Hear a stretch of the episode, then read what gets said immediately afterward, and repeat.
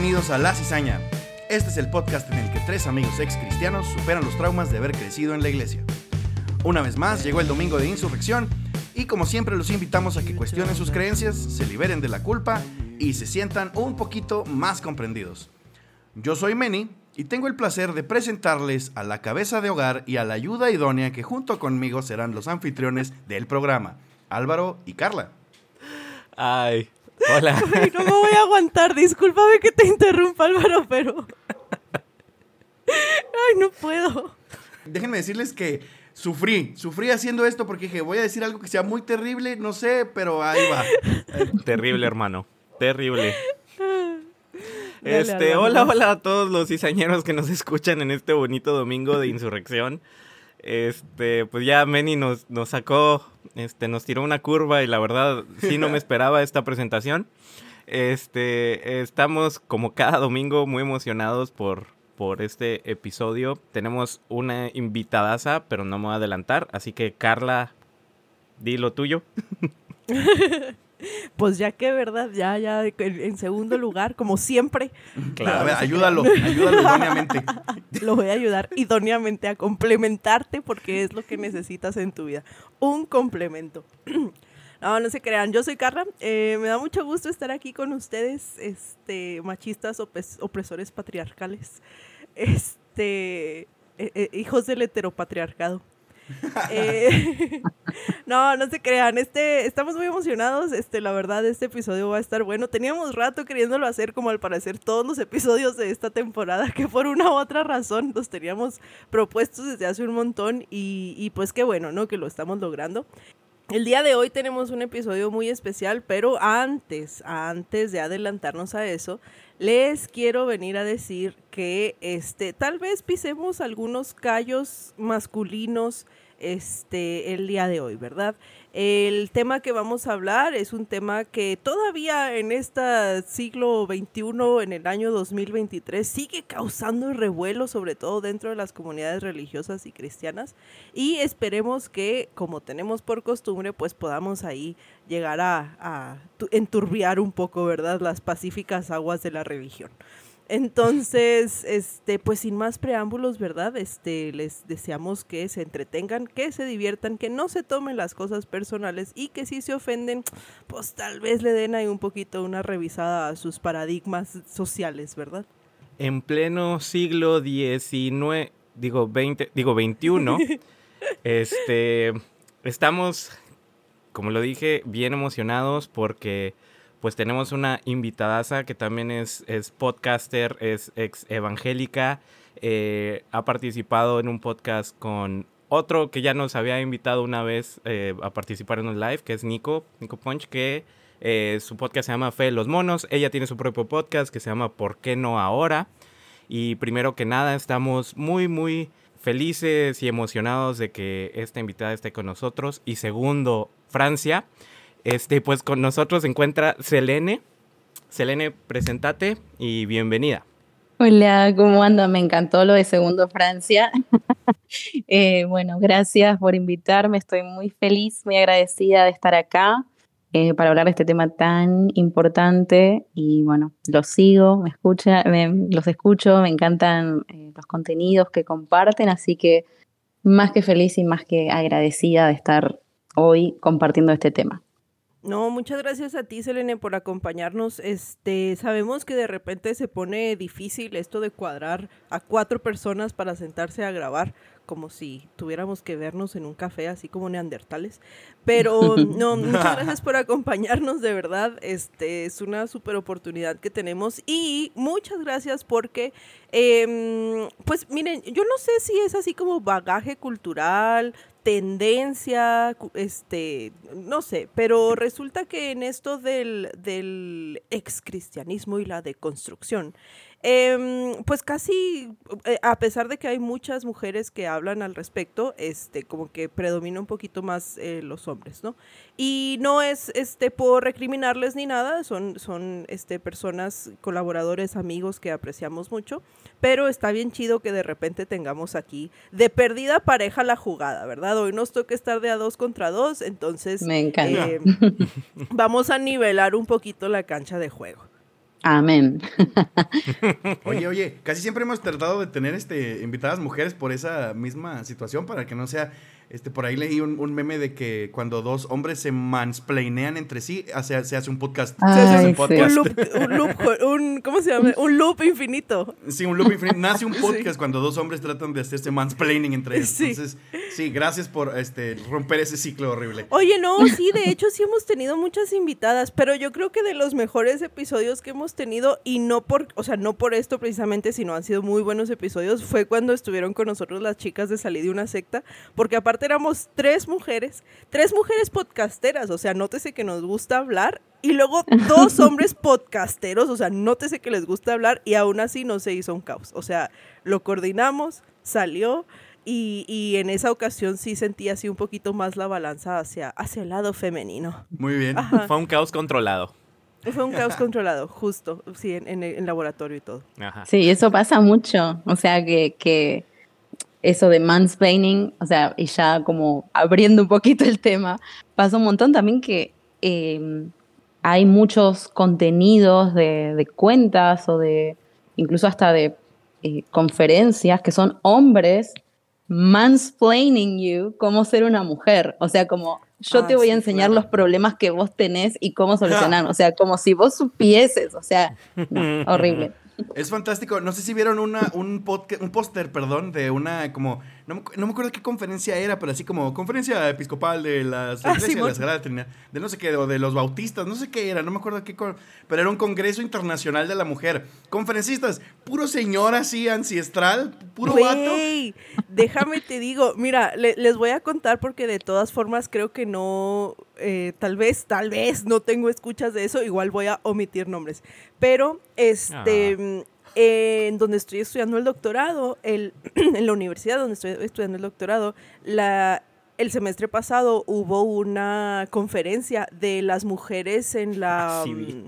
Las, las, mujeres en las ciencias sociales o las mujeres en la investigación social, una cosa, o no, no es cierto, eran las mujeres en la literatura, las mujeres en la literatura, los conferencistas principales, o sea, las magnas conferencias eran hombres. obvio, obvio, porque ustedes no saben. Fue muy maravilloso porque, o sea, llovieron los memes, llovieron, llovieron las, las quejas, críticas. o sea, llovió así y, y, y, sí, las críticas, todo, y sí, fue muy, fue muy bello a ver cómo ardía todo, ¿verdad? La coherencia de nuestra, de nuestra sociedad. Sociedad. Oigan, pero bueno, antes de seguirnos adelantando, porque luego agarramos la plática y ya no la soltamos, ya sé cómo se pone esto. Este, déjenme les platico de lo que vamos a hablar el día de hoy. Ahora, no sé si no se han dado cuenta por todos los sutiles hints que hemos estado dando. O que hayan leído el pero, título del episodio. Por ejemplo.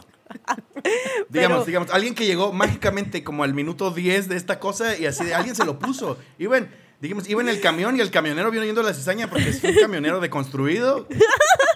No sé.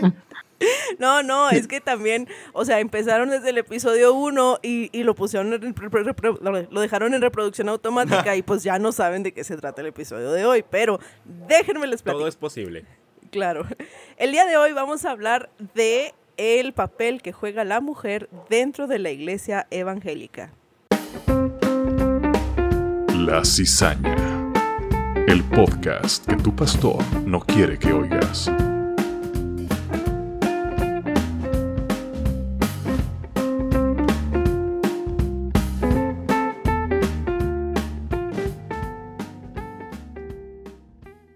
Este tema está muy curioso porque esta, este episodio precisamente, o sea, este tema lo planeamos desde la primer temporada cuando hablamos precisamente de los roles de género en la iglesia. Entonces, en esa ocasión nos dimos cuenta de que a pesar de que también los hombres tienen como que esta expectativa de ellos, ¿no? Y de su masculinidad y todo esto, pero nos dimos cuenta de que resulta que habemos un montón de mujeres que de alguna manera nos hemos topado con esta eh, impas, o sea, con esta pared de lo que es este... Con este Gandalf. ¿Con esta qué? Con este Gandalf. Ajá, con este Gandalf gigante que es la religión, ¿no? Este, y la religión cristiana. Entonces, sí, desde, desde aquellos ayeres, cuando éramos todavía jóvenes e ilusos, este, dijimos, ay, es que deberíamos de hablar un poquito más, pues, de como de la mujer, ¿no? Y resulta, Y esto no fue casualidad, fue, fue producto de nuestra planificación y organización como, como este eh, podcast que les traemos, este proyecto que les venimos Como esta este, institución que estamos creando. Sí, que eh, por supuesto. Eh, pues eh, felizmente la, este episodio pues coincide casi poquito porque solo este, salimos los domingos, pero coincide un poquito con lo que es las, la conmemoración del Día Internacional de la Mujer, ¿no? Entonces, pues qué chido, qué chido en estas bellas coincidencias en las que todo obra Dios, la mano de, de- de nuestro Salvador se puede ver en todas las cosas que hacemos, porque, porque, este, ¿cómo dice el versículo ese de que para el justo que todo le ayuda bien y obra y cómo era? Se me están, se, se me están borrando los versículos de la memoria, muchachos. Ya no sé si esto es bueno o malo. Yo, te- crédito parcial. Todas las, todas las cosas obran para Ayudan bien. Yeah. Sí. ¿Sí Todas las cosas nos ayudan para bien, sí. Romanos Entonces- 8:28 creo que es. Mira, Venga, qué bueno que mira. qué bueno que invitamos a Selene. Ella es mi ayuda idónea. Como, Me encanta, que, amo. que tu madre. Pues sí, el día de hoy vamos a estar hablando un poquito de, pues de estas cosas que suceden, ¿verdad? Dentro de la iglesia. Este, está muy ad hoc porque creo que el machista principal, misógino de todas las naciones, pues fue Pablo, ¿no? Y el Ay, pensé episodio que ibas a decir anterior, que era Álvaro. o sea, sí, pero, Está pero él no tiene una religión. Manda un saludo, Álvaro. Luego Álvaro, no, no, claro que no, No, yo no, también no. tengo mamá. Este, pero sí, ¿no? O sea, gran parte de estas eh, tendencias de la iglesia de, eh, machismo o de contra la mujer, eh, pues vienen precisamente de nuestro apóstol favorito y precisamente el episodio anterior se trató de él, entonces sería muy interesante que le pudieran dar una escuchada, si no lo han hecho, al episodio de Pablo para que entendamos un poquito el contexto mm, histórico-cultural de, de por qué, ¿verdad?, esta tendencia al, al machismo dentro de la iglesia. Pero, pues sí, no sé si queramos empezar. Selene, cuéntanos. Tú, tú algo debiste haber vivido, este, que dijiste, ah, cabrón, ¿qué pedo? ¿Por qué me tratan como un ser inferior? Uy, ¿por dónde empiezo? ¿no? Porque hay demasiado, demasiado para contar, pero sí, eh, hay muchos momentos que me mantienen humilde relacionados con esto, pero ahora lo miro, miro atrás y digo, ah, bueno, eh, menos mal, o sea, ahora puedo verlo, ¿no? En ese momento lo peor es que vos no podés verlo y crees como que estás obedeciendo a Dios o que estás siendo humilde cuando en realidad te están oprimiendo, te están, se están aprovechando de vos, ¿no? Y bueno, tengo cientos de anécdotas, pero creo que eh, solo por mencionar una, ¿no? Que, que ese es un tema que me ha tocado muchísimo, por el tema de eh, la vestimenta y cómo nuestros cuerpos, o sea, como desde edades muy chiquitas, o sea, en la iglesia, ¿no? Nos enseñaban a las nenas, estoy hablando de nenas, ni siquiera mujeres, de nenas, antes de llegar a la pubertad, ya de, ¿no? Que cuidar tu cuerpo porque puede ser de tentación para tu hermano, ¿no? Y siempre con el tema de, de la culpa y siempre como nosotras siendo la tentación, como que el hombre es como, como un perro, ¿no? Que no puede controlarse y nosotras siendo la, la tentación, ¿no? Y me ha tocado muchísimo ese tema porque eh, yo me acuerdo, yo tenía, no sé, 20 años y yo compraba literalmente, de manera literal, compraba la ropa en el mismo lugar donde compraba mi abuela, en, en la misma tienda. Porque, claro, cómo la mujer va a estar mostrando, ¿no? Cómo la mujer va a usar un pantalón ajustado, cómo la mujer va a estar usando un escote. Y ni siquiera estoy hablando de, no sé, de algo extremo, pero recuerdo que siempre teníamos que estar vestidas de cierta manera, eh, teníamos que pedir permiso, había hasta ciertos colores que eran como muy tentadores y que no podíamos usar, ¿no? Y Sí, no, no, imagínate yendo por la calle usando rojo pasión, ¿qué clase de provocación ibas a, a causar? Como los toros, ¿viste? Que no se pueden cambiar el color. O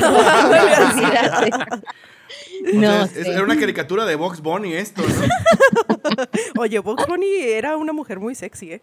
Sí, Box Bunny Muy era provocadora. mucho más, este, ajá, mucho más deconstruido en cuestiones de género de lo que ningún boomer quiere aceptar, pero bueno, es- esa es discusión para otro podcast. Deberíamos de hacer un episodio de, Box- un episodio de Box Bunny. Bugs Bunny, me encanta. Oye, y, y fíjate qué triste es el en eso, porque no solo nos limitaban a nosotros como mujeres, sino la, o sea, el, también el, el, el, ¿cómo se dice? El estereotipo en el que hacían caer a los hombres de son estos seres incontrolables que solo se rigen por los instintos. Sí, y, y eso lo peor es que te lo inculcan desde una edad muy, de muy chiquita, porque eh, cuando empeza- o sea, cuando empezaban estas enseñanzas sobre el cuerpo, sobre la vestimenta, teníamos nueve, ocho, nueve años. Ay, güey. Entonces, eh, es como estás sexualizando el cuerpo de una nena, ¿no? Y Ujú. después yo ya siendo más grande, me ha tocado, es como que eh, lo peor de esto es que muchas veces son mujeres que perpetúan todo esto. Son mujeres totalmente alienadas y que compraron, que yo fui una de ellas, y yo, me ha tocado después estar del otro lado y ser yo la que le enseñaba a otras chicas cómo se tenían que vestir, ¿no? Eh, o ir a decirle a, a chicas eh, cuando estábamos de campamento, ¿no? Que siempre, nunca Ay, faltaba de que... claro. Ay, Dios, sí. eh, de no, eh, nos poníamos, por ejemplo, vos veías a los varones con el traje de baño, era un, un short y ya, y ellos felices, mostrando su panza, mostrando todo. Y Ah. vos veías a las chicas con ropa, que no hay nada más incómodo, pero Ajá. teníamos que estar con eh, remera, no sé cómo le dicen. La otra vez vi un, un TikTok, oye, que, que era así como que, que estaba como lanzando, no sé si era una promoción de parte de la marca de ropa, pero era como traje de baño modesto para jóvenes cristianas. Pues era, un- era un pinche vestido, güey, era un vestido, pero hecho de licra, era aún más molesto, güey. Oye, no me acaba de dar un flashback así bien feo. ¿Se acuerdan de ese, de ese viaje o campamento a los filtros? Claro, que sí. Ay, no.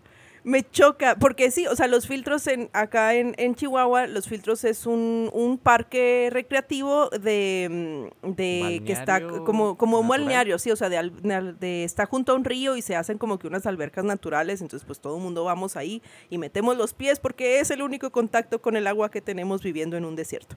Y, y me acuerdo que, ¿qué tendríamos, Álvaro? Como de 16, Di- sí, Como no, 15, más o como menos. 15 15, años. Estamos ajá, en- 15, 16 entre años. preparatoria y secundaria, más o menos. Algo así. No, y sí me acuerdo específicamente por qué 15, pero luego les digo por qué. Ay, ay. Entonces, pues por, ahí- eh, por esas Así edades es, por andábamos, va. ¿no?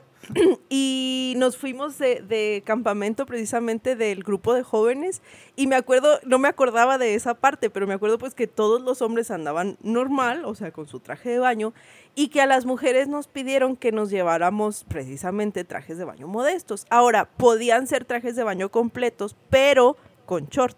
Entonces, yo me acuerdo que en aquel entonces, por azares de la vida, no tenía un traje de baño. Y este, todas las mujeres que sufren de algo que se llama tener un cuerpo, pues saben lo difícil que es comprar traje de baño. y me acuerdo, me acuerdo que al final me fui, creo que así como que con un short y una playera de tirantes, ¿no? Y en efecto, o sea, es la cosa más incómoda del universo. Aparte, estás chavito, o sea, lo que quieres es andar pues chiroteando, saltando, nadando y cosas así. Y luego traes esto que, que después de dos mojadas ya la playera se hizo aguada y luego traes un top que... Ay, no, no, qué horror. O sea, aparte Qué no horror. ayuda nada que estás en la adolescencia y estás así como que en desarrollo y todo te queda raro y, y sí. Luego no sabemos por qué nacimos traumadas, ¿verdad? Con, los, con nuestros cuerpos. Yo solo, solo, quiero, solo quiero decir, añadir pues, con todo y que es- todas las este, prácticas que se hicieron en pro de la modestia femenina, este, no nos detuvo eso. Es todo lo que voy a decir. La imaginación, la imaginación es Sí, fuerte, no, es ahí grande. no hubo fuerza mayor.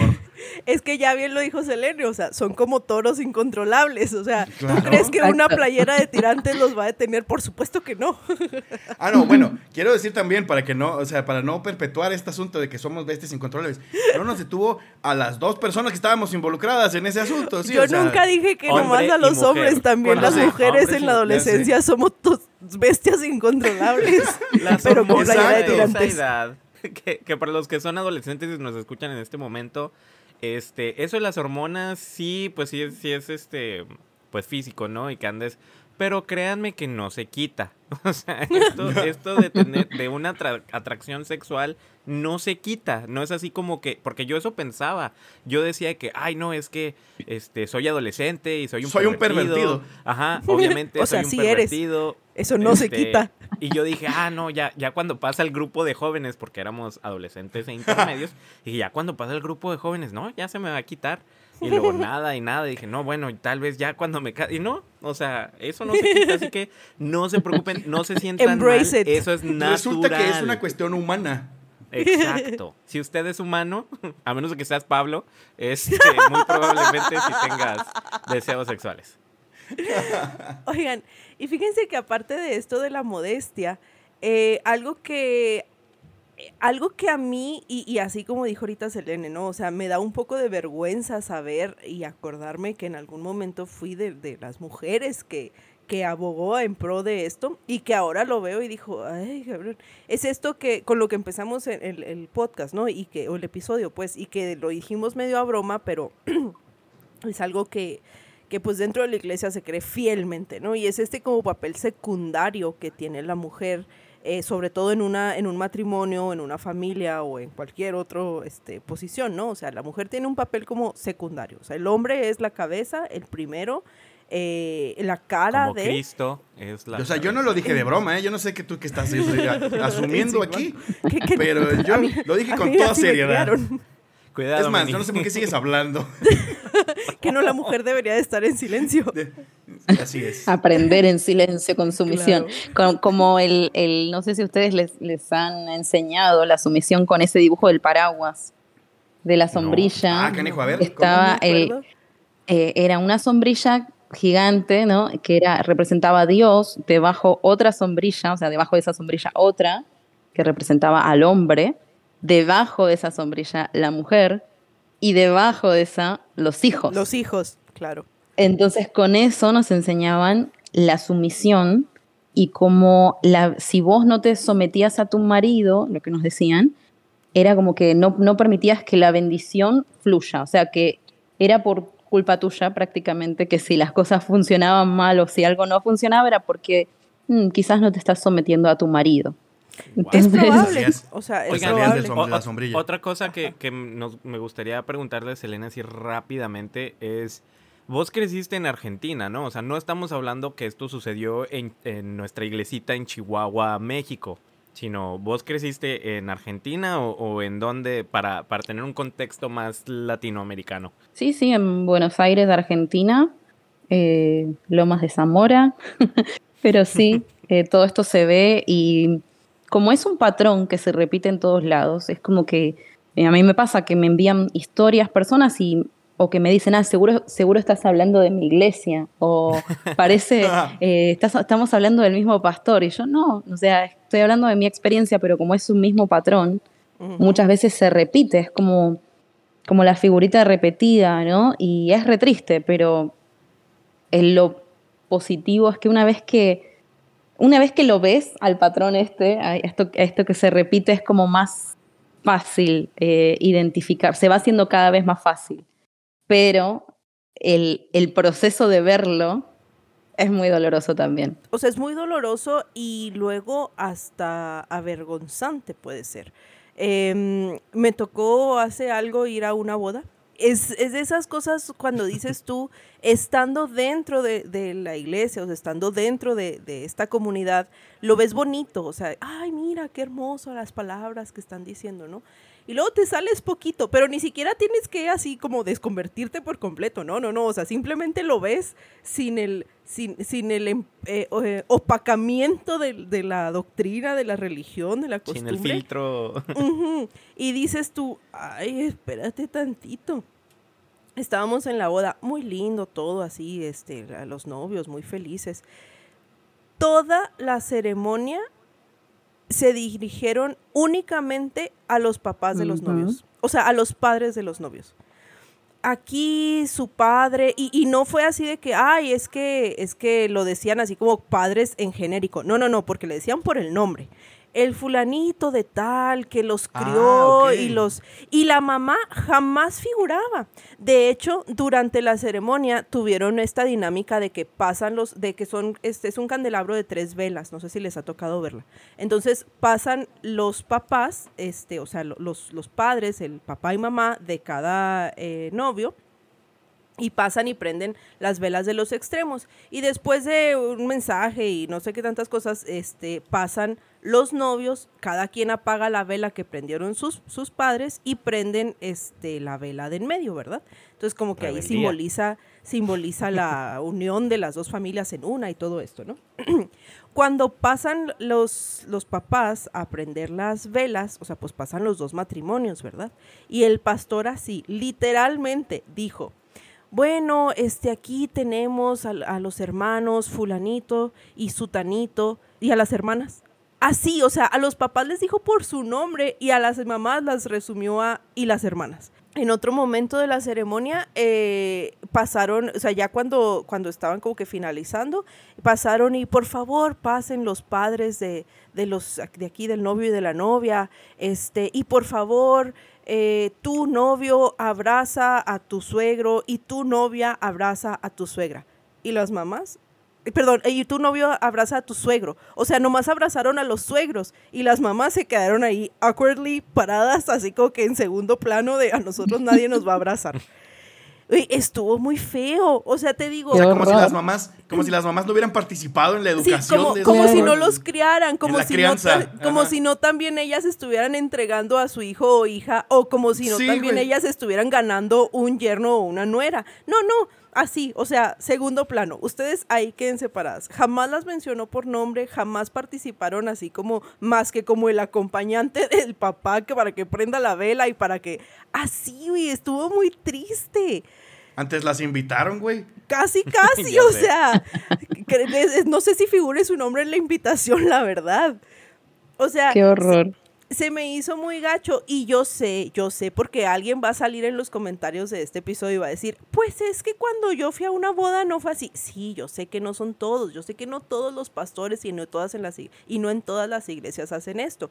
Por ejemplo, a mi hermana la casó el obispo de la iglesia metodista y la, la ceremonia fue muy, muy este, genérica, sobre todo porque pues Muy mi neutral. mamá O sea, muy neutral, sobre todo porque cuando, cuando mi hermana se casó, mi mamá era mamá soltera, entonces, pues no hubo una tendencia a esto, ¿verdad? Al contrario, o sea, fue hablar de la familia en general y cosas así. Yo sé que no sucede siempre, pero esta en particular fue muy triste porque las mamás no figuraron en nada. Y, creo que esa es una tendencia muy general de cuando se habla de los matrimonios, de la familia y de cualquier otra este, posición que pueda ocupar la mujer en, en- dentro de la iglesia. O sea, la mujer siempre es secundaria. Así como dijo ahorita Selene, o sea, desde chiquitas nos enseñan que, que la jerarquía es Dios arriba y luego el hombre y luego la mujer abajo y luego los hijos. Pero no es, no es una red, o sea, esto es una línea, una línea que va de arriba abajo y la mujer está abajo. Entonces sí, está muy triste, está muy gacho.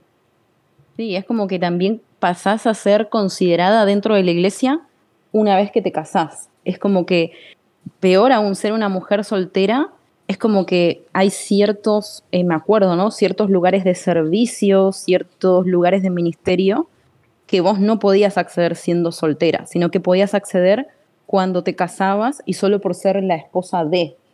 O sea, no, no por tu propio mérito. Y quizás eh, había mujeres mucho más preparadas y con, no sé, mucha más experiencia en algunos temas, pero como eran mujeres solteras o mujeres que viudas o lo que sea, pero como no tenían un hombre al lado, no las consideraban directamente o las consideraban para roles menores, como limpieza, abrir la puerta, ¿no? Siempre eh, pasar Ah, la ofrenda, esos roles que nadie quiere hacer, de- claro, lo- lo, sugieres. Las sugieres es- y las del refrigerio.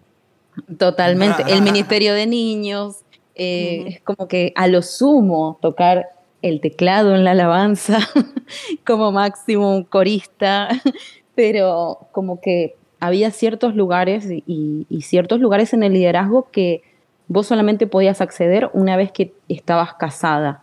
y solo accedías ahí a través de ese matrimonio. Y es como que también sucedía, al menos en mi caso, otro momento que me mantiene humilde, eh, como que la meca eh, para las mujeres solteras era el matrimonio. O sea, era como lo mejor que te podía pasar en la vida. Eh, es como que, que, pasabas a estar completa. Todo esto muchas veces de manera indirecta, ¿no? ¿no? No tanto de manera directa, pero las charlas sobre noviazgo giraban todas en torno a cuando te cases, como si fuese eh, un cuento de Disney, ¿no? Como, bueno, y vivieron felices para siempre. Y no, pero sí es como que se nos presentaba esa idea de que como que siempre tenías que pasar, lo ideal para la mujer eh, era como pasar de la casa de tus padres a la casa de tu esposo, ¿no? Como siempre como una, como una añadidura, como, como un rol así, como que, como que alguien tenía que cuidarte, pasas de ser, ¿no? Ajá, pasas de ser hija a ser esposa, pero nunca eres tú. Exacto, exacto. Ándale, porque si las dejamos libres ahí sueltas, ¿qué, ¿cuántas cosas pueden hacer? Brujería. Imagínate. Y, Satanás. Casarse con Satanás es lo que hacen las mujeres solteras. A lo que nosotros nos, nos, pasaba cuando, no sé si recuerdan, así que separaban a los, a los hombres de las mujeres en los grupos de jóvenes y cosas así. Este, cuando nos hablaban mucho de, por ejemplo, de sexualidad y todo ese rollo, eh, sí nos decían, ¿no? Como que cuídense porque su santidad y lo que sea pero mucho era el énfasis de que no te vayas a estar acostando con la mujer de alguien más. Con la esposa de alguien más, claro. Ah, sí, no mames. O sea, o sea en el sentido de que vas, no, no tanto, o sea, tú... Se le estás gastando. Sí, haz de cuenta, o sea, tú estás bien, pero estás, estás estrenando Se va el, a el objeto de alguien más, exactamente. y Estás haciendo el unboxing, el unboxing de la mujer de alguien. ¿Cómo Para la- Oye, para atreves? las es, nuevas es como cuando sacas el carro de la agencia, o sea, ya salió, ya se devaluó. Claro, ya. Ah, exacto, igualito, güey, igualito. ándale. Entonces, ese era, tristemente, ese era el enfoque, este, porque, o sea, ni siquiera es de, no, pues que debes también de respetar la santidad de ella, su espiritualidad, No, su no, no, valor. No, no, Eso no, vale o sea, madre. Ya, ya le quitaste la etiqueta y ya, o sea, ya estrenaste los zapatos, ya no puedes regresarlos, ya, Ya valió. está pisado. Ajá, li- pues,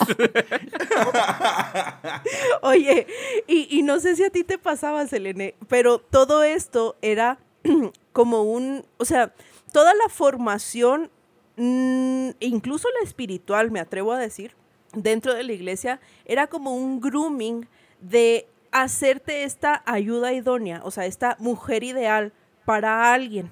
O sea, no, no era que tú crecieras por ti misma, que tú fueras por ti misma. No, no. O sea, era este grooming de eventualmente vas a ser la esposa de alguien. Entonces deberías desde ahorita de ser y hacer cosas que te vayan a ser atractiva como esposa y que te vayan a ser una buena esposa, una buena compañera, una ayuda idónea, una mujer fiel, sumisa, entregada, eh, este... mm, ¿Cuáles eran las características estas de Pablo? Las de hombre amen a sus esposas y, y obediente, por supuesto. Ay, siempre se me olvida esa. sumista, sí. ¿Por, por qué será? ¿Quién sabe? Pero, pero Mira, sí, Carla, que de la abundancia del corazón habla la boca. pero no sé, o sea, a mí sí me tocó escuchar mensajes dirigidos a las mujeres adolescentes que eran, este, debes de obedecer a tus padres y debes de obedecer a Dios como algún día vas a obedecer a tu esposo. O sea, eh, sí. Luego, luego ¿saben qué, qué me pasa cuando hablo de estos temas así tan, tan específicamente? Que siento que ya son redundantes. O sea, siento que es como, no puede ser posible que sigamos hablando de esto. No puede ser posible que tengamos que venir y hacer un episodio completo y, e invitar a alguien más para que nos recuerde y que nos diga que en la iglesia de alguna manera se oprime a las mujeres. Oigan, pero nosotros, porque va a salir alguien, oigan, pero no, es que en mi iglesia hasta tenemos una pastora. Ajá, no lo dudo. Y estoy segura de que a esa pastora le costó el doble que le pudieran asignar una iglesia que lo que le hubiera costado a un pastor hombre. O no, es que en mi iglesia la hermana fulanita es la que tiene más bendición y la que tiene el don de no sé qué y hasta dirige la alabanza. Ajá. Y lo ves como una normalidad, lo ves como algo especial dentro de tu iglesia porque no es algo normal dentro de las iglesias. Sí, ándale. O sea, creo que, el- creo que el pedo es que no hay ninguna doctrina, o sea, no hay ninguna discusión doctrinal sobre si un güey debe estar al frente. O sea, eso está por default. Las, las mujeres que están al frente tuvieron que saltar este, una serie de cuestiones doctrinales que, que, pues, si en tu iglesia se puede, está bien, pero pues la verdad es que no es la regla, compa. No, y voy a, voy a decir algo que, que obviamente me, este, voy a quedar muy mal parado, pero... Este, Pero como siempre, Álvaro, no, Sí. no- no- como, no es nuevo. Como Para, cada, para cada seguir con el, con el Sí. mood, con el ritmo de este Claro, podcast. sí, para, sí, para apoyar todo lo que están diciendo, ¿verdad? No, no sé qué. Este, muchas veces, tri- y tristemente, en esas iglesias, este, y, y- y se ve en, en la mayoría de las iglesias, este, en general, ¿no? De que eh, la mayoría del- de los asistentes, los feligreses en las iglesias, al menos en Latinoamérica, son mujeres. Punto. O sea, eso es más que visto. Es muchísimo más común que vaya la mujer a la iglesia y el esposo se quede en la casa viendo en familia con el Chabelo. food. Este, que yo por eso de niño no quería ir a la iglesia porque yo quería ver Chabelo. Total. Este, en estas en muchos, no voy a decir en todos, ¿verdad? Pero en muchos de estos casos donde hay mucho liderazgo femenino es por la falta de hombres. Ahora, no estoy diciendo que las mujeres no sean este estas mujeres no sean capaces de pero es como pues ahora sí que a falta de pan tortilla, ¿no? Este, y así es y así está visto. Y eso está pues como ya sabemos, es, es pésimo, está muy mal. Pero sabemos de que si, muy, o es muy probablemente que si en estas iglesias donde hay un liderazgo femenino, llega un hombre que sea pastor y lo que sea, y casi que por default lo van a poner en liderazgo. Entonces, A mí me tocó escuchar, y no sé si se acuerdan ustedes de una misionera que, que hubo en, la- en nuestra iglesia, y alguna vez ella dando su testimonio de, de su viaje misionero, dijo así textualmente, cuando los hombres no responden, Dios llama a las mujeres. Entonces era O así sea, como... las mujeres son el equipo B. Claro, el- Sí, sí. son la banca, son la banca, por supuesto. Son la banca. Sí, sí, sí. Me gustaría pensar Somos equipos Francia. especiales. Son, son Fra- Segundo. Oh. Son el Francia de Dios. Qué Ay, qué terrible. horror. Sacre bleu. No, sí, hay tanto de eso. Estoy, estoy así escuchando y se me vienen muchos recuerdos así a la mente. Pero sí, es, es, me pasa también así como vos, Carla, que digo que cómo es posible que sigamos hablando de estos temas y que estos temas sigan siendo polémicos. O sea, como que hablar de estos temas sigue siendo polémico en el siglo XXI. Es, eh, no me deja de sorprenderme y no deja de sorprenderme eh, todo esto de que las mujeres sigamos siendo consideradas personas de segunda categoría hasta el día de hoy, o sea, dentro de la iglesia, como mujer, por más título que vos tengas, y esto pasa, y me voy a meter en, me voy a meter en un tema, hasta en el ámbito de la deconstrucción también pasa, que como Claro que mujer, sí. como mujer, vos tenés que estar demostrando que vos sabés.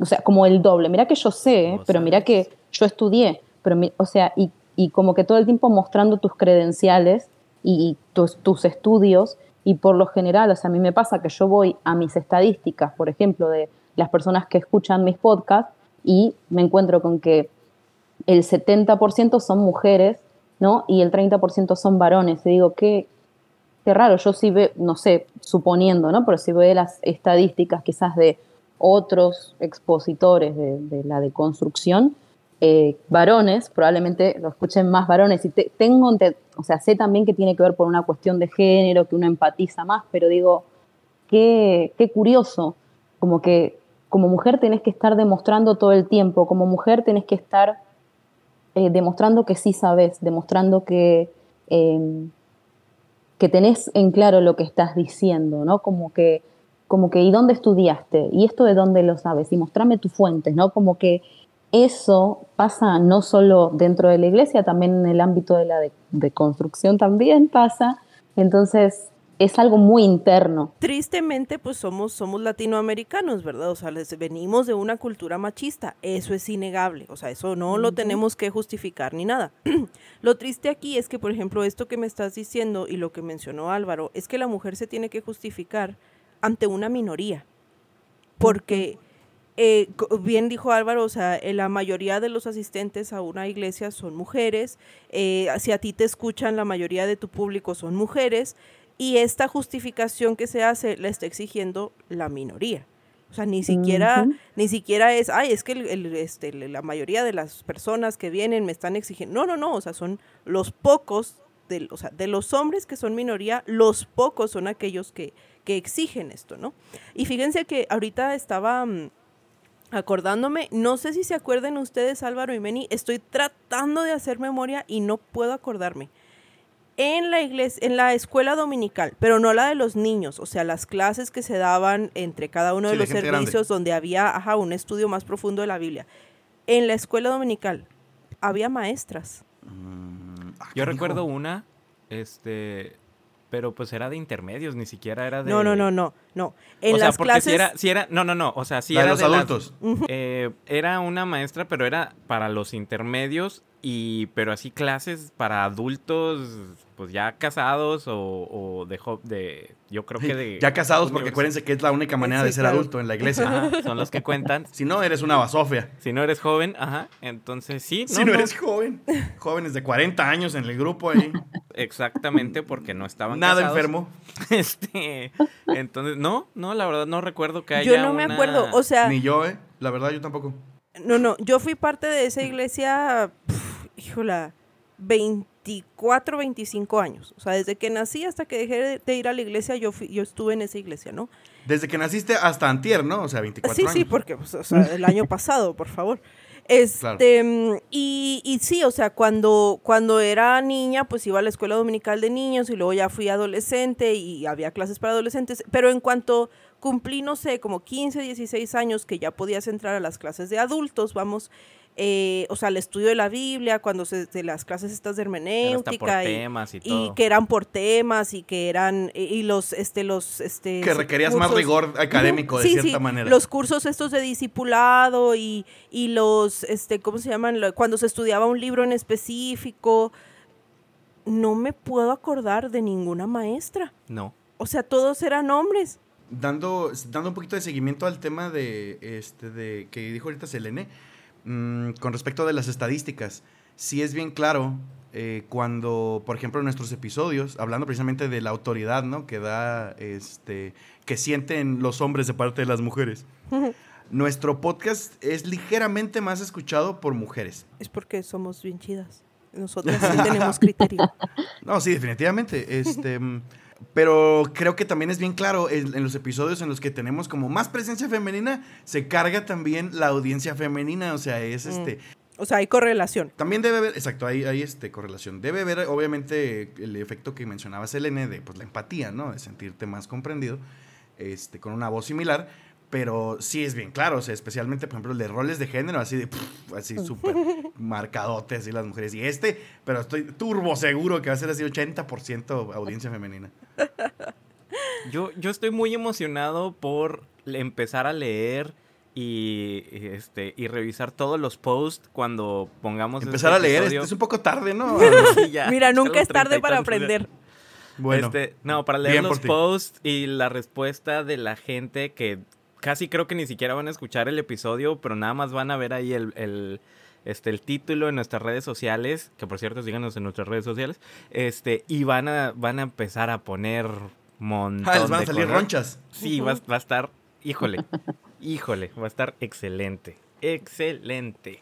Puro vato, casi. Puro vato, lo puedo Ah, y esa es la otra, sí, sí. O, oigan, podemos, podemos, este, hablar de eso un poquito de, este, porque muchas veces sí, sí vemos que eh, el hombre es el que pone como las reglas, ¿no? Del juego, eh, el que dice la mujer es secundaria, este, y podemos ver a través de la historia que en, en la iglesia eh, el liderazgo ha sido en su mayoría hombres y miren en dónde estamos, en dónde hemos terminado, ¿no? Y miren lo Este, que nos ha ah, causado. Ahí está tu otra, ahí está tu otra correlación, ¿no? Este, ¿dónde, ¿dónde terminamos?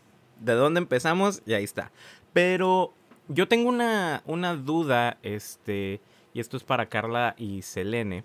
¿Qué tal de aquellas mujeres que defienden esta misma posición, de las que dicen, no, es que sí, debemos de ser sumisas, porque ahorita estamos hablando con dos rebeldes, ¿verdad? Con dos mujeres no sumisas que no, se, no, no supieron acatarse a las enseñanzas de nuestro Señor y Salvador. nos pusimos debajo de la sombrilla. Exactamente. nos salimos de la cobertura divina. Claro, que ya, ya echaron a perder todo en sus vidas este, y en las vidas de las personas de la iglesia.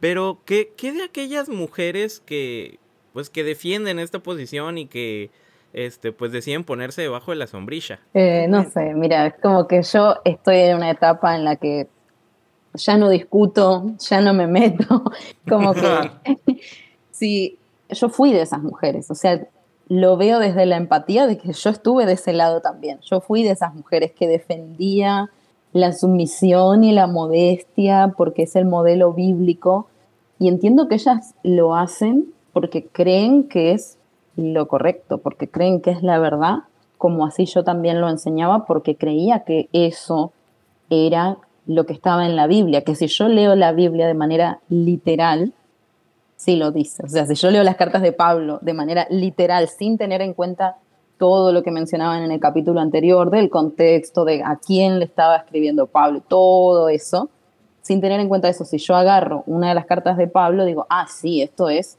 tal cual, pero el problema no solo con las cartas de Pablo, sino con cualquier libro de la Biblia, es creer que aplican para todo el mundo, todas las civilizaciones de todos los tiempos, sin tener en cuenta los destinatarios originales, el contexto histórico, el contexto político. Entonces, claro, eh, yo en ese momento era una persona muy literalista y creía como que si está en la Biblia es así, yo era de esas.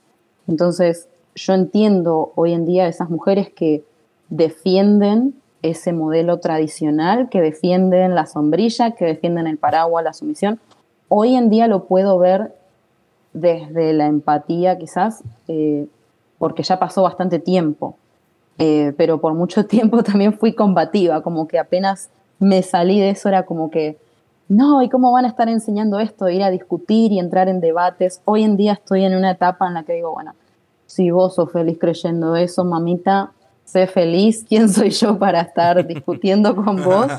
Eh, pero nada, entiendo que lo hacen porque es su creencia en ese momento y porque, así como me pasaba a mí, ellas creen que haciendo eso están honrando a Dios o que es eh, lo correcto. Yo he tenido un, debate eh, de manera, eh, por mensaje privado, ¿no? Me escribió una exponente de esta toda esta doctrina de, la sumisión y las mujeres sumisas, porque hubo un TikTok que yo hice que se hizo bastante viral, que fue sobre, eh, era como una parodia, ¿no? En el cual yo representaba a una líder de jóvenes en el campamento y le decía a una chica que se ponga eh, una playera encima del traje de baño, ¿no? Entonces ese TikTok se hizo bastante viral y bueno, me escribió de manera eh, por mensaje privado y estuvimos en un intercambio y la verdad que la conclusión era como, bueno, estamos de acuerdo en que no estamos de acuerdo, ni yo voy a cambiar, ni vos vas a cambiar y está perfecto, pero pasa eso, que, que ellas creen y las mujeres que defienden esto, creen que están en lo correcto y que están honrando a Dios y que haciendo eso, como que les da también cierto sentido de identidad también. Em, que esto a mí me, me chocó mucho y fue una de las primeras cosas que, que, me vi, ¿no? Que, enfrentada o, con lo que me vi conflictuada cuando me alejé de la iglesia tradicional, fue que yo no sabía quién era, porque siempre fui definida por la mirada o de los líderes, eh, como que nos entrenaban, como, como decía Carla, ¿no? Para que siempre estés definida por la imagen de otra persona, eh, porque eso es al fin y al cabo lo que te enseñan, pasas a ser de propiedad de tu padre a propiedad de tu esposo, siempre estar definida por alguien externo a vos. Y cuando yo me alejo de todo este sistema religioso, me di cuenta que eso que yo tanto defendía, primero que me dio la espalda, y segundo que no sabía quién era, porque me había dado identidad. Entonces entiendo que hay algunas mujeres que defienden esta sumisión porque también les da cierto sentido de identidad a sus vidas y, es como que si me sacas esto no sé quién soy, entonces lo voy a defender porque si empiezo a deconstruir esto, si empiezo a pensar que quizás esto sea de otra manera, se me viene el mundo abajo. Entonces, entiendo, y esto tiene que ver no solo con el tema de las mujeres, ¿no? sino con, con los muchos fundamentalistas también, que eh, si se le, le, sacas una pieza de, de, de, su, de su tablero de ajedrez y es jaque mate, es como que se perdí el juego, entonces prefiero dejar estas fichas acá, por más que sé que quizás no estén en el mejor lugar, pero si me sacas estas fichas, se me viene el mundo abajo. Y yo era de esas mujeres. Ahora, creo que algo es, es, algo muy importante y recuerden que el machismo, como, como lo dije ahorita, o sea, el machismo y el tratar de controlar a la mujer y el cuestionar la identidad de la mujer no se da solo en la iglesia. El problema, como ya lo hemos venido diciendo en otros casos, el problema es que cuando se da en la iglesia se hace bajo una justificación de espiritualidad y de servicio a Dios y de obediencia a Dios y de la vida eterna, o sea, y de tu salvación. O sea, el machismo existe en todos lados y, y este, este juzgar y controlar y, y, y, sobajar a la mujer existe en todos lados. El problema es cuando en la iglesia te dicen que si a, a, eh, hombres o mujeres que perpetúan esto lo hacen a favor de Dios y aquellas mujeres que se rebelan contra esto lo hacen contra Dios. O sea, no contra el patriarcado, ni contra el, el status quo, ni contra el, la heteronormatividad. No, no, no, no, lo hacen contra Dios. Entonces creo que esto es lo que le da tanto peso dentro de la iglesia y también lo que hace que muchas mujeres dentro de la iglesia pues, eh, como, como dice Selene, pues mantengan estas creencias, ¿verdad? Porque no solo te quitan tu identidad, sino que te restan tu espiritualidad según como te lo han venido enseñando. No podemos juzgar a las mujeres que lo hacen y a muchos hombres que lo hacen tampoco lo podemos juzgar porque son muy pocas las personas que lo hacen conscientemente de que están oprimiendo. Lo hacen porque creen que de alguna forma eh, están cumpliendo con lo que Dios demanda o exige de, de ellas, ¿no? Pero volvemos, si nos vamos a la Biblia, y también ya lo hemos hablado este, muchas veces antes, la mayoría de los versículos que, que hablan de este, o sea, que pueden utilizarse pues como para justificar el machismo o justificar que la mujer tome un papel secundario, justificar la opresión y el control de la mujer, pues tienen dos corrientes. La primera son versículos que hablan específicamente del pueblo judío. En una época, o sea, vamos a situarnos históricamente en esto, o sea, incluso este, y lo comentamos con, con, en el episodio de que donde hablábamos precisamente de los judíos, o sea, incluso el pueblo judío tiene otra perspectiva de lo que es la mujer en estas fechas, ¿verdad? O sea, son cosas que ya pasaron de moda, o sea, que, que fueron cosas instituidas en ese pueblo para ese contexto histórico que es de hace que cuatro mil años por lo menos, o sea, ya no son válidas. Esa es una. O sea, hablando de los versículos del Antiguo Testamento. Y hablando de los versículos del Nuevo Testamento, la mayoría, de hecho, creo que casi, me atrevo a decir que casi todos los versículos que podríamos clasificar como machistas son de Pablo o atribuidos a Pablo. Jesús, en, o sea, los, los evangelios en ningún momento este, mencionan, y espero no equivocarme, y si me equivoco me corrigen, aquellos que sean más doctos en la Biblia que yo, este, pero en los evangelios en ningún momento se dice que la mujer es menos o que debe de, de, de someterse o que debe de, de, ser segundo en este nivel como de jerarquía. Tiene una posición distinta tal vez, pero no es menos, no es inferior. Todo esto viene de Pablo. ¿Y Pablo quién era?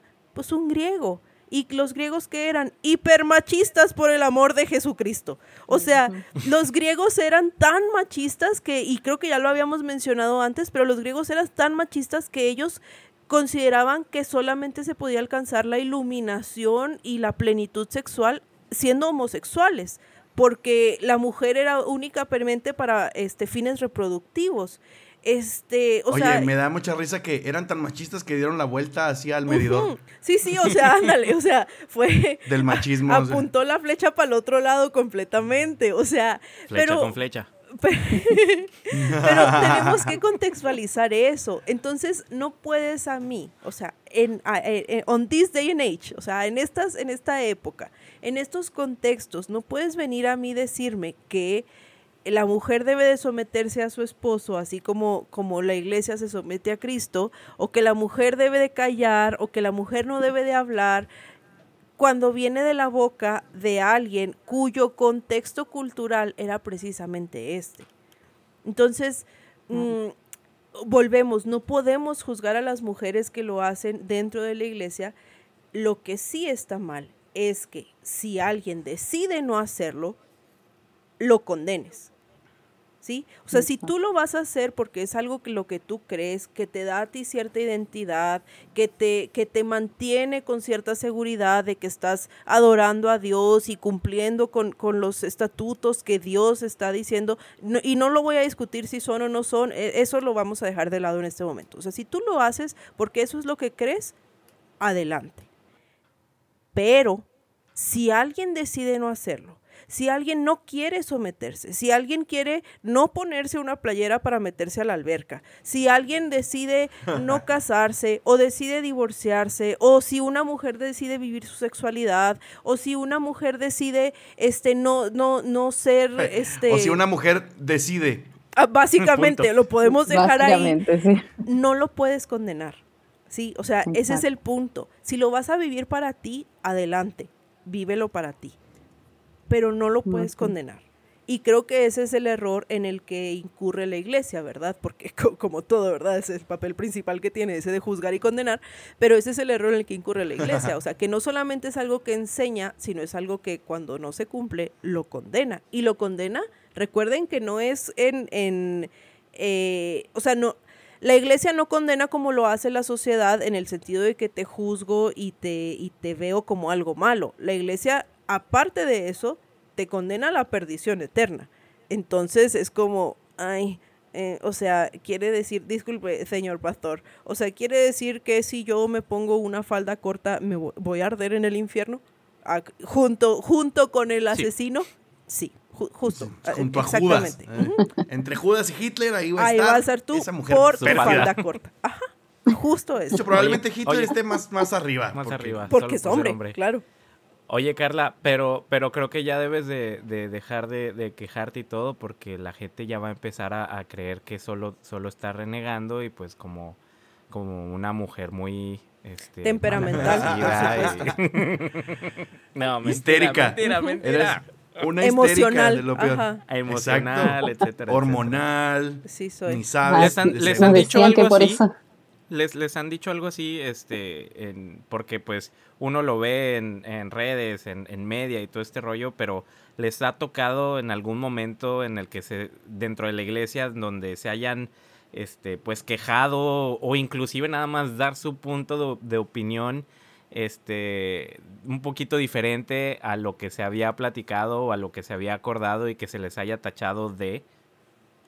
Sí, o sea, todo el tiempo. De hecho, eso iba a aportar que nos decían que las mujeres eh, no podían predicar porque éramos muy emocionales y que no podíamos enseñar porque nos dejábamos llevar por nuestros sentimientos y que entonces, claro, guiábamos desde el alma y el alma era carne y todo lo nacido de la carne era pecado. Entonces, por ser seres sensibles, prácticamente nos decían como que nos podíamos llegar, eh, como que nos guiábamos demasiado por nuestros sentimientos y que entonces no podíamos eh, estar enseñando de cierta manera. Y que si podíamos era, como decíamos anteriormente, porque no hay un hombre, porque no hay otra persona que lo haga.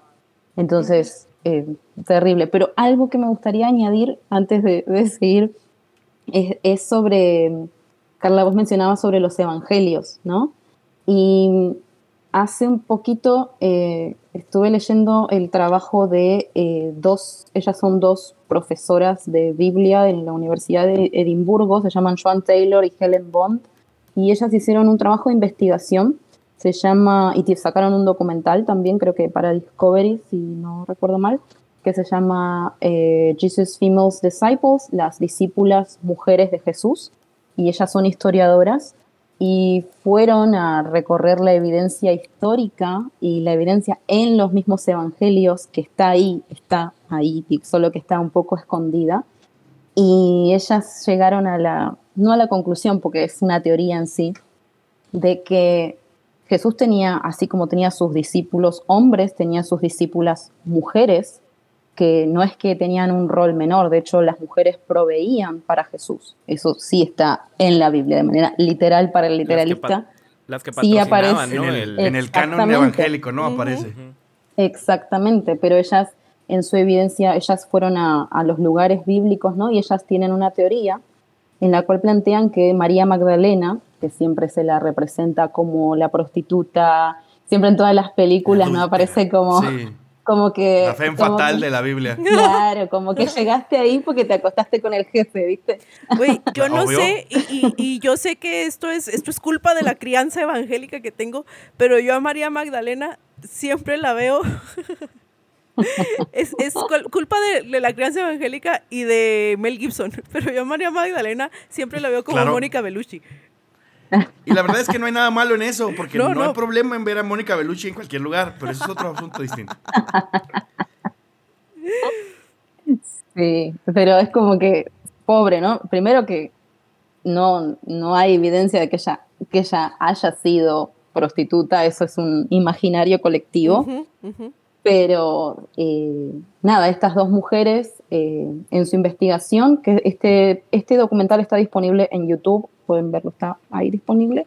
Y también tienen un libro eh, que sacaron en base a su investigación, se llama Women Remembered, no está en español todavía. Em, pero ellas tienen una teoría en la cual María Magdalena era como el equivalente a Pedro y que ellas llegan a una, tienen esta teoría en la cual Magdalena o, Magdala no hacía referencia al lugar físico, o sea, al, lugar de donde ella venía, a la ciudad de donde era, sino que la palabra Magdala significa torre y que era como un nombre, así como Simón Pedro, piedra, se le había mm, dado a, Pedro, manches. era María Torre. Y em, eh, también ellas eh, mencionan que, por ejemplo, cuando Jesús envía a sus discípulos de dos en dos, la palabra que se utiliza para decir este de dos en dos es la palabra griega dúo, que esta palabra es la misma que se utiliza en la versión griega del Génesis para decir, eh, por ejemplo, cuando suben a los animales, un macho y una hembra, se ah, utiliza esta palabra.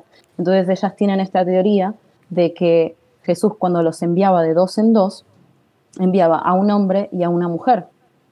Entonces tiene sentido que esto sea de esta manera porque, eh, por ejemplo, por dar un simple ejemplo, cuando el, bautismo en el siglo I se hacían desnudos, la, gente se bautizaba desnuda.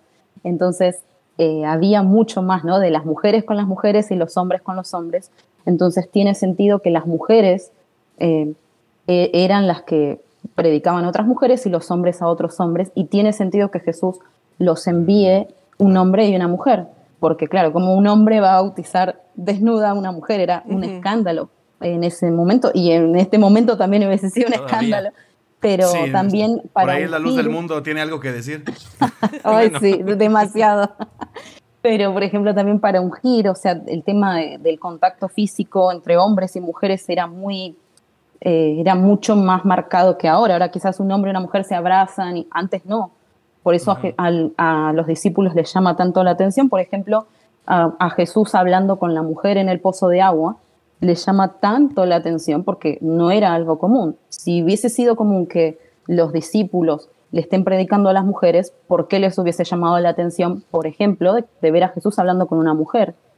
Entonces, tiene sentido de que Jesús tuviese sus discípulas mujeres y este, trabajo se los recomiendo el, documental, se llama eh, Jesus Females Disciples, las discípulas femeninas de Jesús, y hablan de una evidencia histórica también, o sea, no es como que solamente teorías de estas dos mujeres, sino que también hay toda una evidencia arqueológica que muestra que las mujeres tenían un rol pero fundamental y que María Magdalena, sobre todo, era una mujer muy importante al nivel de Pedro.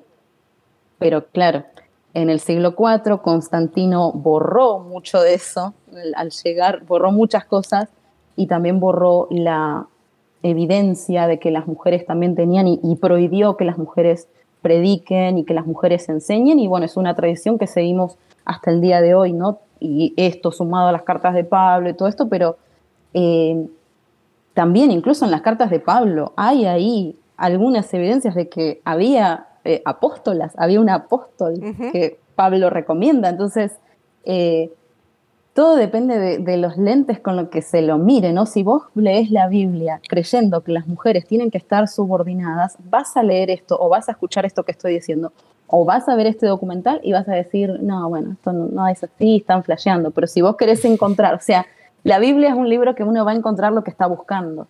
Entonces hay versículo para todo. Y no lo decimos de forma buena, porque luego también alguien va a decir, es que la palabra es viva y eficaz y te va a hablar de lo que estás buscando. Pero eh, sí, o sea, es, es algo... es algo bien, bien interesante cuando lo podemos ver desde una perspectiva así analítica, o sea, con un pensamiento crítico. Recordemos que la Biblia no nació siendo Biblia. Es más, el otro día, no me acuerdo si lo compartiste tú, Meni, en, en, el Instagram de la cizaña o literal me lo topé por ahí y no se los pasé. Este, pero que, que es bien curioso que se tome como palabra, así como ley, a un libro que nació deconstruido, que es la Biblia. Entonces, o sea, la Biblia se armó, la Biblia no, no nació siendo lo que es. Y alguien hombres, tomó una decisión de qué incluir y qué no incluir en la Biblia de acuerdo otra vez al contexto histórico y cultural de ese momento. Obviamente. Y a los intereses de, la institución, porque ahora que, ahora que lo comentan, este, Selene, estaba, he estado leyendo un trabajo también de la doctora Elaine Pagels, que habla de los evangelios gnósticos. Justo iba a decir eso. Ah, excelente. ¿Quieres explicarlo tú? No, no, no, dale, dale, dale. No, tú, Manuel, que tú que eres hombre. sí, por ah, favor. para que tenga validez. Ah, claro, para que sí. claro. Qué desorden, qué caos. comenta la doctora precisamente esto, este, nada más, eh, que mm, de hecho había evangelios, hay un evangelio de María Magdalena eh, que, que, probablemente utilizaba cierta vertiente del cristianismo, este, como bien mencionó Carla, ¿no? O sea, que, la Biblia se fue construyendo de lo que fue sobreviviendo, ¿no? O sea, de lo que, de lo que no se consideró hereje de acuerdo con la visión ortodoxa católica, que fue la primera iglesia este, ya institucionalizada. Este, pero en realidad había posturas muy distintas y esta postura se cree mucho también que, este evangelio de María Magdalena, que es un texto que se encuentra dentro de este, los textos de Nag Hammadi, o sea, un, un descubrimiento arqueológico que se hace de textos de la época, precisamente plantea esto, que, que, el Evangelio de María Magdalena se pone como en contraposición a la postura de la Iglesia Católica, de que Pedro es el apóstol de, cual, sobre el cual se establece la Iglesia, y más bien plantea que María es, eh, María Magdalena es la seguidora de Jesús sobre la cual se establece la Iglesia. Entonces, definitivamente, como dijo Selena, o sea, este, evidencia arqueológica hay, o sea, ya usted si le quiere rascar, pues adelante. Sí, y que tampoco se trata de una competencia, o sea, como que eh, creo que si quitamos a las mujeres o, a la mirada femenina de, la construcción social de Dios, estamos sacando una parte muy importante, porque hay, em, o sea, como mujeres creo que podemos leer la Biblia, podemos leer y llegar a conclusiones que un hombre jamás, o, sentirnos identificadas y... Em, hay una parte muy importante del Evangelio que nos estamos perdiendo al no escuchar a las mujeres o al restarle importancia a las voces, al decirnos que está siendo emocional, ¿no? Y, y, ¿qué tiene de malo? Primero, ¿qué tiene de malo, no? Primero sí, primero, empezando por ahí. Todo el mundo la sentimos.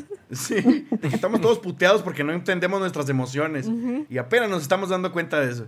Y, y, fíjate que algo bien importante que cabe recalcar, y aquí voy a hablar eh, no desde el feminismo, Voy a hablar simplemente así, llanamente como mujer.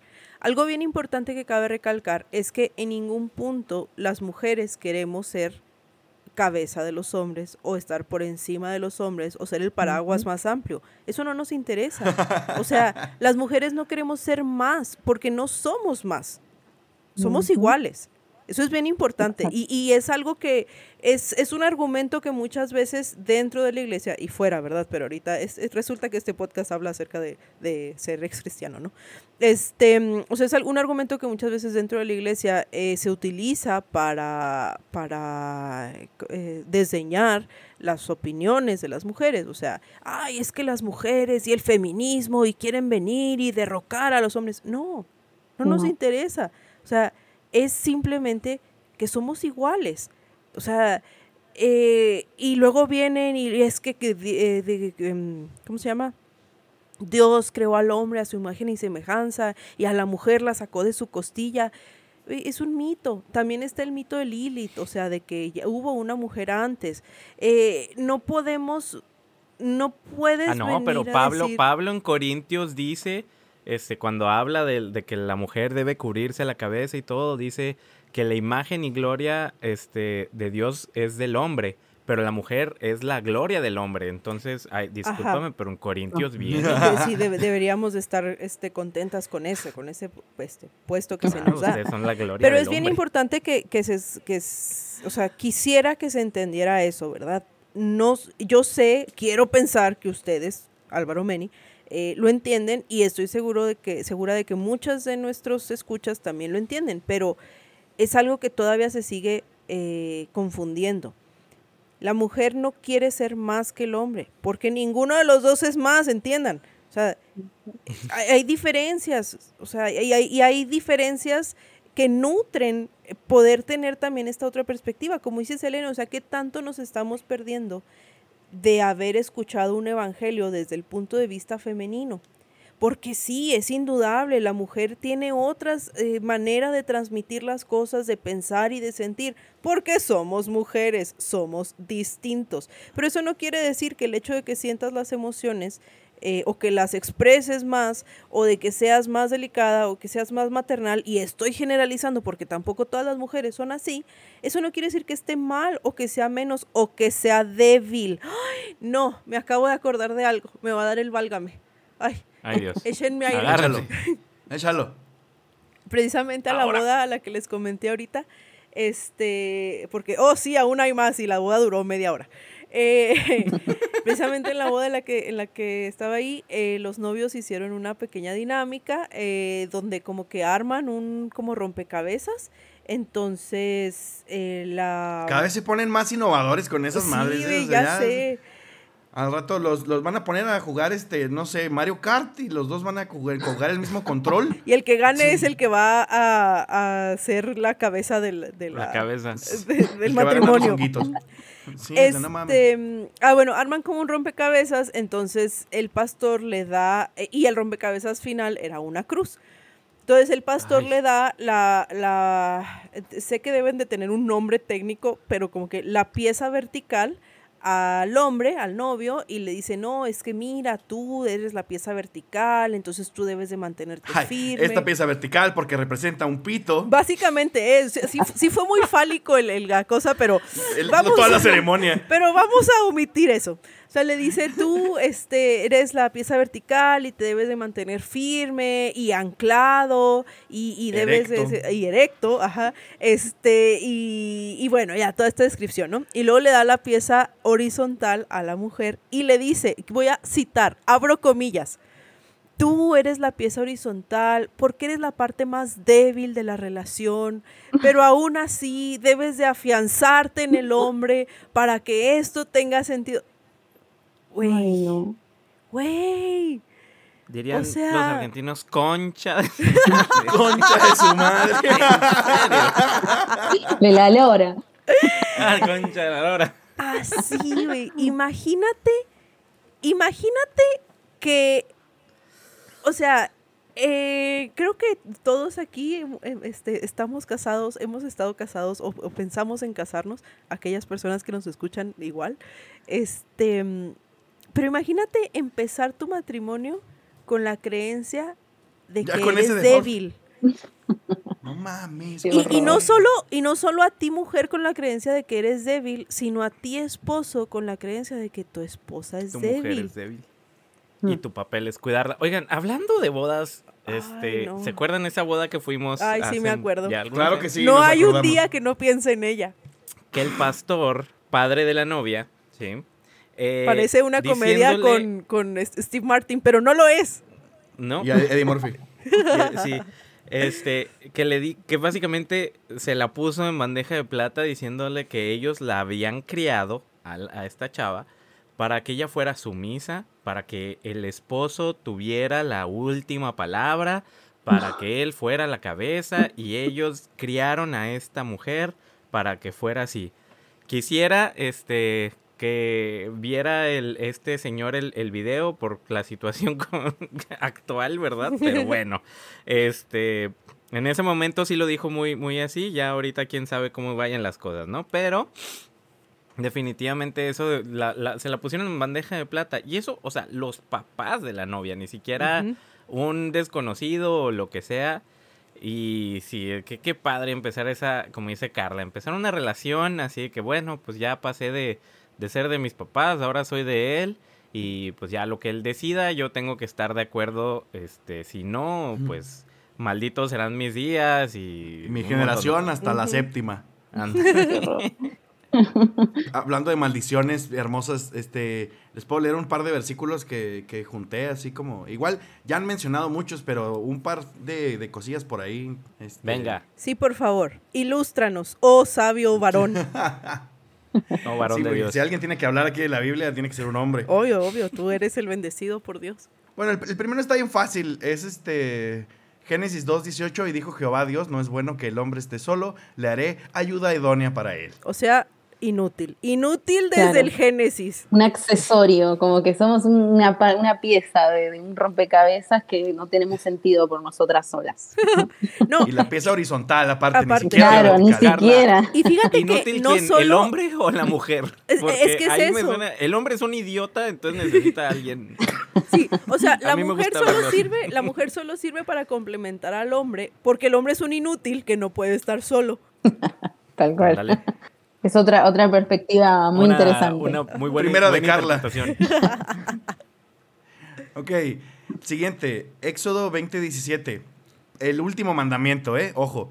No Mm. codiciarás la casa de tu prójimo, no codiciarás la mujer de tu prójimo, ni su siervo, ni su criada, ni su buey, ni su asno, ni cosa alguna de tu prójimo. Ay, qué hermoso. Cosa Me alguna. encanta que menciona a la mujer entre los asnos y todo eso. Sí. Sí, sí. Ahora, que si nos vamos a tiempos del Antiguo Testamento, había bueyes más valiosos que algunas mujeres, ¿eh? Ah, Es lo que les digo. Fácil. Contextualicemos, hermanos, contextualicemos. O sea, dentro de la lista de cosas. Ahí estaban. claro. Ahora, yo, ahora hay hombres más güeyes que. Pero bueno. que los sí, prójimos. Que los prójimos. A ver, Medi. El prójimo es más bueyes. Ok, es uno de esos este, versículos que los cristianos modernos deciden este, contar como, ay, bueno, pero eso sí no es literal. Ahí es donde sí aplica en contexto. Éxodo 22, 16, dos capítulos después de los diez mandamientos. Si alguno engañare a una doncella que no fuere desposada y durmiere con ella, deberá dotarla y tomarla por mujer. Aparte, eh, vamos, vamos a analizar esto por partes. Primero que nada, la engañó, porque obviamente la mujer no puede decir, ay, quisiera tener sexo. No, no, no, no, no, de seguro caíste con engaños. Primero. Segundo, o sea, ya te fregaste. O sea, la otra andaba calenturienta y ahora tienes un esposo. Qué horror. ¿viste? Y deja tú, que no fuere desposada, o sea, porque si la engañares a una doncella que fuere desposada, entonces... Ah, no, ya ahí, ga- ah, no, gastaste- ahí la otra. gastaste el- O sea, sí, Se sí, jodió. Hay que sí. pagarle. Aquí hay, aquí hay tres maneras de tener sexo.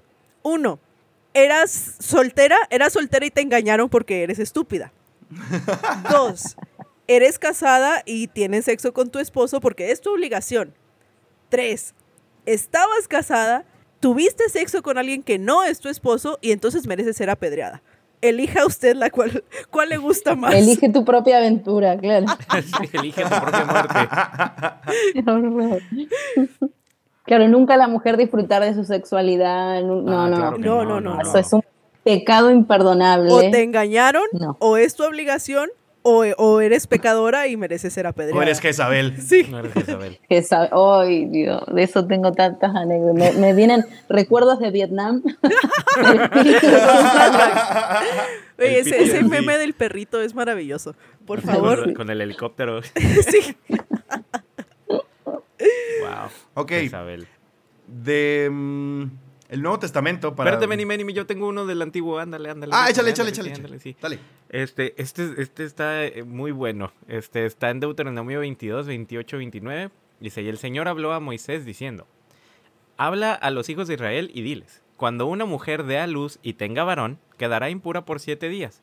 Como en los días de su menstruación, será impura. Ok. Das a luz, eres impura siete días. Si estás en tu este periodo, eres impura también siete días. Pero, pero, pero, pero, si da a luz a una niña, quedará impura por dos semanas, como en los días de su men- menstruación, y permanecerá en la sangre de su purificación por 66 días. ¡Qué asco!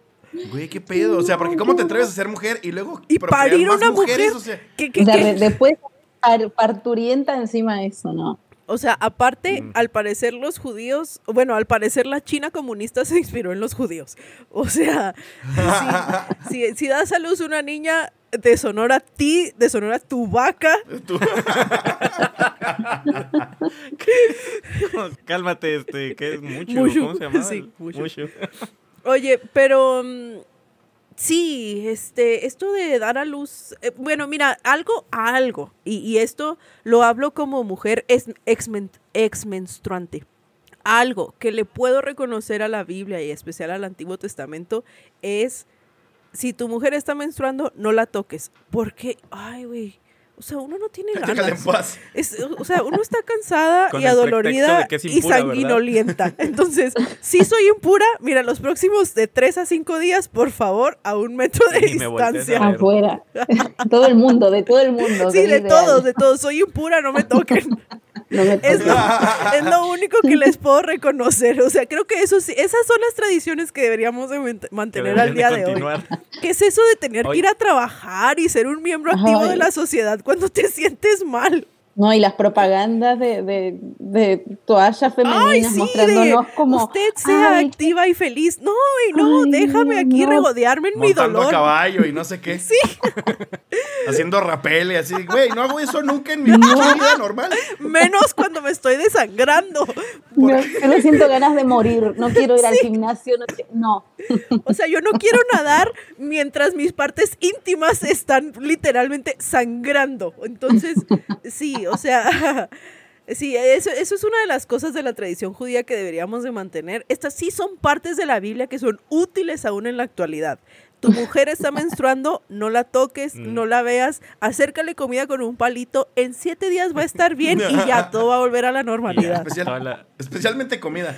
Sí, comida. por favor. Hay algo que me da, algo que me da un chingo de risa también. eh, no sé si pase este también por allá, Selene. Las descripciones que hay en los paquetes de toallas femeninas que ni siquiera ellos se atreven a decir cosas como vagina. Ah, Este, no. o Y- sangre. Y, la sangre azul Sí, en las y la sangre es azul.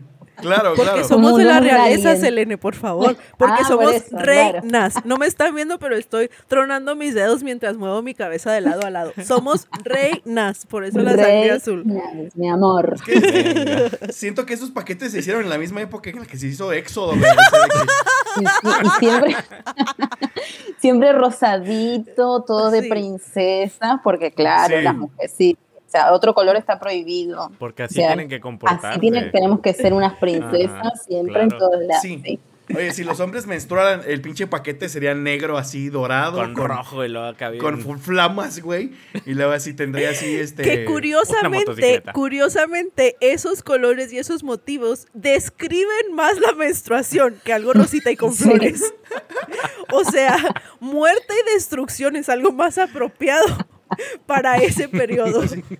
Debería traer una calavera así al frente, ¿no? Así, así sería si fuera para hombres, güey. Sí, luego cuando hablas del Sí. paquetito, en los, en los anuncios así, en los comerciales, cuando hablas en pla- el paquetito, en vez de que salgan así flores, debería de salir así, lo abres y luego así algo de death metal, así. No, Sí, así. No, y también pasaba-. Sí, No, que cuando tu, cuando tu amiga te- en la escuela, me acuerdo, nos, nos pasaban un- una toalla femenina, era como que estábamos pasando droga, que nadie lo vea, Ah, porque, sí. Sí. ay, ¿cómo, va a ver, ¿cómo se va a ver eso? Yo me acuerdo que iba a comprar cuando era chiquita, mi mamá a veces me mandaba a comprar, y la, la almacenera, la, la- la señora que nos vendía, lo- la de la tienda, lo envolvía el paquete en papel de diario para que no se vea como, como que si fuera carne estar- cruda. para que no se vea. Si fuera ¿No? un paquete- o sea, si, si te vendieran cocaína, tendrían Claro. menos cuidado. Menos. Es que las mujeres somos sucias, ese, ese es el punto, las mujeres somos sucias. Creo que lo, creo que lo platicábamos este, hace millones de años en ese episodio de los roles de género, pero yo recuerdo, o más bien, no recuerdo haber visto un paquete de toallas femeninas en mi casa. Por mi mamá. O sea, yo hasta que tuve hermana, porque a mi hermana sí le vale madre. Pero, pero mi mamá era así como, no, no. O sea, yo, te, yo apenas si me enteré bien tarde que las mujeres menstruaban y ese show. O sea, Claro, siempre con vergüenza. Igual eh, la copa menstrual me cambió, cambió la vida, pero eh, sí, es como que siempre vi, como que siempre desde la vergüenza y siempre desde que eso no, hasta incluso los nombres, ¿no? Ahí abajo, eh, no sé Sí. México cómo le llamarán, pero también siempre desde la vergüenza y ni que hablar en la iglesia. O sea, si ya es así en general en la cultura machista de Latinoamérica, en la iglesia era como, o sea, me acuerdo, y esto, esto es otro momento que no me mantiene humilde, pero que la pastora nos enseñaba que teníamos que, como que cuando íbamos al baño y nos limpiábamos o cuando nos bañábamos, teníamos que hacerlo como sin, sin tocar ninguna parte que no debamos tocar. ah, Ya, rapidito. insensible. No vayas, a, Rapidito, no vayas a sentir algo. Claro, cuidado, no vayas a sentir algo que te haga pecar, ¿no? Oye, Pues sí. y es como, es, es, es similar, pero el mismo miedo que también muchos güeyes le tienen a limpiarse bien después de hacer Ay, popó. es tan maravilloso eso. Ese, ese hilo de Twitter abrió una parte del Un conocimiento que, de- que tal vez no debió de haber salido a la luz, pero es, No, pero es algo muy interesante. Si no vayas a tocar algo que también te guste y luego apretaste el botón de, de gay El y ya. No hay, no hay- el No hay botón del vuelta diablo, atrás. no hay vuelta atrás. Ay, no. No, nosotros lo- en Argentina usamos mucho lo que es el, el bidet, que Ay, es como el inodoro Ujú. con agua. Entonces ahí también cuidado porque eso nos, nos enseñaban a nosotras que había que lim- como que limpiar pero rápido, pero que claro que el agua no vaya a un que no toque demasiado un lugar. Así de, ¿Qué? cronométremelo, mija, porque cinco segundos ya no se está limpiando usted. Ya estás, este, está haciendo Jezabel. Sí, con la, con la regadera esta, hombre, la de la, la regadera portátil, o sea, la que se puede como que desprender Sí, la la de cabeza. mango, la ajá, manual. Y también, ¿no? O sea, era de, o sea, sí te bañas y todo, pero si lo dejas ahí más de cierto tiempo ya no te estás enjuagando, o sea, eso es otra cosa y es pecado. Claro, y la sexualidad es de tu padre o de tu esposo o de Dios, pero sin- nunca es tuya. No. Siempre es de alguien más, de un hombre. Ugh. Sí, se ten cuidado porque estás desgastando a la esposa de alguien, aunque seas tú misma. Sí. Sí. La, la mercancía de alguien. Oye, a ver, La vamos a seguirle con los versículos porque está bien chido esto de, de analizarlos. Oigan, eh, lo dije al principio, tal vez no lo dije muy claro, lo vuelvo a decir por si ya llegaron hasta acá. Alguien va a decir, es que están sacando los versículos de contexto. O sea, analizarlos así por sí solos, pues no, no, no cuenta. Por favor, por favor, diría mi hermana. O sea, eso es lo que hace la cristiandad. Sacar un versículo de contexto y utilizarlo para este, atacar. Entonces, nos disculpan si los próximos 10 minutos nos entretenemos con ello. Así que, dale, siguiente. Nos hemos Excelente. convertido en lo que siempre criticamos. Primera, primera de Timoteo 2, 11 y 12. La mujer aprenda en silencio con toda sujeción, porque no permito a la mujer enseñar ni ejercer dominio sobre el hombre, sino estar en silencio. Y mira, yo creo que Uy. de aquí en adelante todo lo que sea escrito por Pablo lo podemos justificar con Pablo era griego. Así, nomás, nomás tenemos que decir eh, griego. Era un ju- judío grecorromano Ajá. y culerón. Aparte, Estoy- aparte. ¿Tienes, tienes la de Corintios. Este, a ver, la de vuestras mujeres callen en las congregaciones. Sí, la siguiente, claro que sí. Que ahora puede ser en podcast, ya no, ya no en congregaciones, ¿verdad? Sí. Sí, las, las mujeres callen en vuestros podcasts. Es que, Eh, sí, primera de Corintios. Ah, perdón. no, lo que me encanta, bueno, si quieres léelo y luego ya lo, lo comentamos. Ok. Primera de Corintios 14, 34 al 35. Vuestras mujeres callen en las congregaciones, porque no les es permitido hablar, sino que estén sujetas, como también la ley lo dice. Y si quieren aprender algo, pregunten en casa a sus maridos, porque es indecoroso que una mujer hable en la congregación. Ahora, aquí hay una, hay, hay una este, explicación, una supuesta explicación cultural, ¿verdad? De, de aquellos tiempos. Pablo que era griego. siendo misógino. Este, Pablo No, era no, griego. otra, otra. Este, se supone que en aquellos entonces, en las sinagogas, los hombres se sentaban de un lado, las mujeres del otro. Y obviamente los hombres eran los que tenían educación, los que sabían de todo esto de, de la Biblia. Entonces, cuando dicen que cuando una mujer no entendía, le gritaba al esposo del otro lado, como, oye, ¿qué, qué- qué acaba- qué acaba de decir este señor?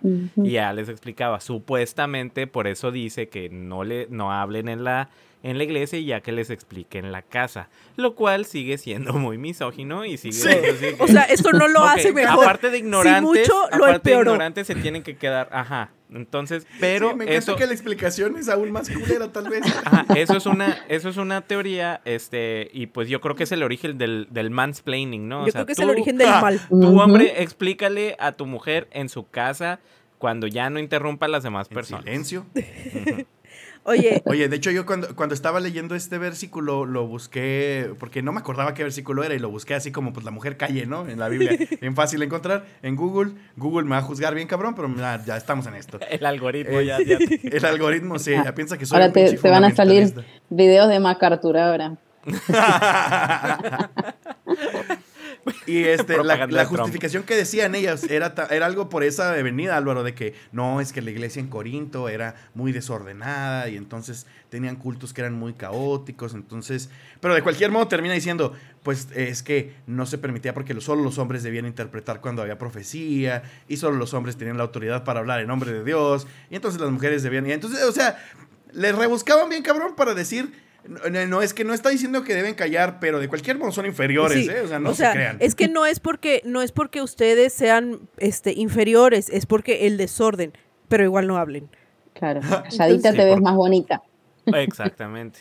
Sí, también tengo, o hay otra teoría del, del versículo anterior, el de Timoteo, que plantea que había una mujer, por eso dice la mujer en singular, que era una mujer que aparentemente, esta es una de las teorías, había sido sacerdotisa de Afrodita y que le estaba como quitando la autoridad, o sea, como que enseñaba por encima de él y que tenía, encima de Timoteo, y que tenía bastantes seguidores dentro de la misma congregación y que es como Pablo corrigiendo, diciendo, momento, tienen que escuchar a Timoteo, no a esta mujer. Eso es otra de las teorías que se está refiriendo Wow. a una mujer en particular, o sea, un problema de esa iglesia en particular, no es que está hablando de todas las mujeres de todas las épocas, de todas las culturas. Otra vez, Elene, la explicación no ayudó en nada. O sea, aparte es, esta, esta otra persona tiene más seguidores, pero es mujer, entonces basta, Claro, dejen de seguirla. ¿Cómo se atreve? Ella tiene que engendrar hijos solamente. Que conozca su lugar. Y luego acuérdense que, que Timoteo es de las que también no, no se le asigna directamente a Pablo en muchos este, acuerdos este, históricos, ¿no? Arqueológicos, pues. Y el último que, que traía este, es Efesios 5, 22 y 24. Obviamente hay más, ¿verdad? Y estamos, lo dejamos aquí abierto. Sentía que, se me sentía así como en programa de televisión de los 90. Si usted sabe otro versículo, llame ahora mismo. Nuestras líneas están abiertas. ¡Llame ya! Ándale. Ya. Ah, dice, las casadas estén sujetas a sus propios maridos como al Señor, porque el marido es cabeza de la mujer, así como Cristo es cabeza de la iglesia, la cual es su cuerpo y Él es su Salvador. Así que, como la iglesia está sujeta a Cristo, así también las casadas lo estén a sus maridos en todo. Mira, yo no sé, yo solo sé que para matar una víbora hay que pisarle la cabeza. Ahí ustedes sabrán. Wow. No, sí. wow. Porque veneno aquí traemos, ¿eh? Ah, sí. Oye, ¡Pum! Fíjate que del versículo de Corintios, lo que a mí me hace un poco de ruido es que mm, muchos hombres cristianos toman ese versículo y le borran la parte de congregación y luego lo quieren extender a todos los aspectos de la vida. Entonces, muchos hombres cristianos, y porque estos son argumentos, eh, aquí acá en México, eh, hace un año, bueno, perdón, un- unas elecciones, o sea, las últimas elecciones, hubo presidenciales, hubo una candidata mujer y eh, actualmente tenemos en el estado de Chihuahua, tenemos una gobernadora y era un, o sea, eran argumentos que se escuchaban y eran argumentos que se escuchaban dentro de las iglesias, ¿verdad? De que las mujeres no deberían de hablar y que deberían de ser sumisas. Espérate, espérate, espérate. Eso te lo está diciendo la Biblia con respecto a la congregación. No puedes trasladar, o sea, si tú quieres ser machista dentro de la iglesia, bueno, pues date, ¿no? Pero no puedes querer venir a controlar Ah. la sociedad con los mismos este, estatutos que te plantea eh, la Biblia acerca de tu religión. Entonces, también son de esas cosas que luego viene uno y se topa y que te quieren venir a decir ese tipo de cosas y luego así como que... este, si sabe, si sabe que esto es una escuela y no una iglesia, ¿verdad? O si sabe que esto es un trabajo, un centro laboral y no una congregación, sí, como el perrito con calderón, suélteme, señor. Sí. Y Entonces- aparte anda a decirle eso a, a cuando te para la policía, ¿no? Y que te toque una policía mujer, decirle, no, porque usted no tiene autoridad o porque la mujer calla. Sí, vale, o sea, autoridad. Te, te quiero ver. Te quiero ver delante de la jueza, mujer, delante de la policía. Ahí sí. Oigan, y en, este de, de Efesios 5, 22 y 24, generalmente este, se defiende un poquito, o sea, la defensa que intenta hacer la, la iglesia para decir, no, no, este versículo no es tan culero como suena, es que justo después habla de que, no, y los maridos deben amar a las mujeres porque, porque es el amor y que no sé qué, o sea, como, como que al final cierra el, este capitulito de Efesios con, dice, las mujeres, digo, perdón, los maridos amen a sus mujeres como a sí mismos. Y dices, ay, qué bonito, ¿no? Y luego dice, y las mujeres respeten a sus maridos. Y ya, porque Ya, sí, Ahí- ahí. porque yo Sí, lo digo. Porque los hombres no necesitan amor, no necesitan comprensión, somos unos pinches este, de cosas ahí indestructibles. O sea, esta predicación a mí me tocó escucharla, ¿eh? O sea, es Los hombres necesitan ser respetados y obedecidos porque ellos son autoridad, porque lo que sea, ¿no? Y las mujeres no, re- no necesitan respeto. Ellas solo necesitas que las quieras. Trátalas bonitos porque son florecitas débiles. Tú solo quiérelas y, to- y ya este, con eso todo va a funcionar. Entonces, volvemos. A veces lo triste de, de estas situaciones, que son muy en contra de la mujer, pero es que no sé si los hombres que, la- que las predican se dan cuenta de que también les afecta a ellos como hombres. O sea, entonces la esposa solo debe de decirte que sí, pero nunca debe de demostrarte amor o cariño ni nada por el estilo, porque pues eso es, ese no es su mandamiento, ¿no? O sea, el mandamiento es que te respete y te obedezca, no que te quiera. Y tú como esposo, entonces no vale la pena Ay. que, o sea, tú como esposo no vale la pena que, que veas a tu esposa como un- más, más que como un objeto, mientras la trates bonito y le cumplas sus caprichitos y le digas que sí, aunque la tires a león, pero todo lo demás, pues no, o sea, ella como persona, como mujer, como individuo, pues no cuenta, porque, pues, porque ¿para qué, no? Y, y- y se supone que esa es la receta para una relación, y no necesariamente una relación matrimonial, sino una relación hombre-mujer. Se supone que esa es la receta para una relación exitosa. Imagínate que tengas un, un este, compañero de trabajo y que esa sea la dinámica. O, o sea, Ah, no. no sé. No, pues no. No, aparte hay gente que no, no se le puede amar por más que, por más que, que uno intente. Este, Por pero más no, que me lo mande Jesús. A los hombres a los hombres también nos gusta hacer la cuchara pequeña, entonces. Ay, nada más. ternura. Sí, sí, es bonito. sí, que te- que te Pequeños. abracen, todo bien padre. Sí, es que aparte eso, justamente, eh, como que perpetúa ese, esa- esos estereotipos de que la mujer es una flor, un- el vaso más frágil, ¿no? Y el hombre no, es una máquina que no, no tiene sentimientos y no, o sea, es como todo, o sea, somos iguales, lo que volvemos a lo mismo, ne- tenemos necesidades diferentes, pero sí, o sea, ambos tenemos necesidades emocionales y ambos necesitamos respeto, pero cuando somos así tan literalistas, estamos perpetuando esto y genera culpa en, ambos, en ambos, tanto en el hombre como en la mujer, porque la mujer termina diciendo, pero yo también necesito respeto, y el hombre, pero yo también necesito que, que me apapachen, como dicen ustedes. claro. pero sí, Oigan, a mí me sorprende que hasta este punto del podcast no hemos mencionado al bendito pastor Mark Driscoll, el de Mars Hill, este, que su teología es así como que mujeres, ustedes deben de mantenerse guapas y sexys para su marido. Eh, él literalmente decía que cuando el marido llegara del trabajo, que ustedes, de- ustedes mujeres deberían de tenerle este, su cerveza y unos nachos o su cerveza y una botana porque él venía muy cansado de trabajar y no quiere hablar, simplemente quiere descansar. Entonces es un... eh, ah, eh, da- mm, tuve que escuchar... eh, hay un podcast que se llama ah, The Fall and Rise, no, The Rise and Fall of Mars Hill. Este, y habla de, Sí, de este porque The Fallen pastor. Rise sería como un podcast de, de superación, o sea, de, de inspirador. Rise, o de Star Wars.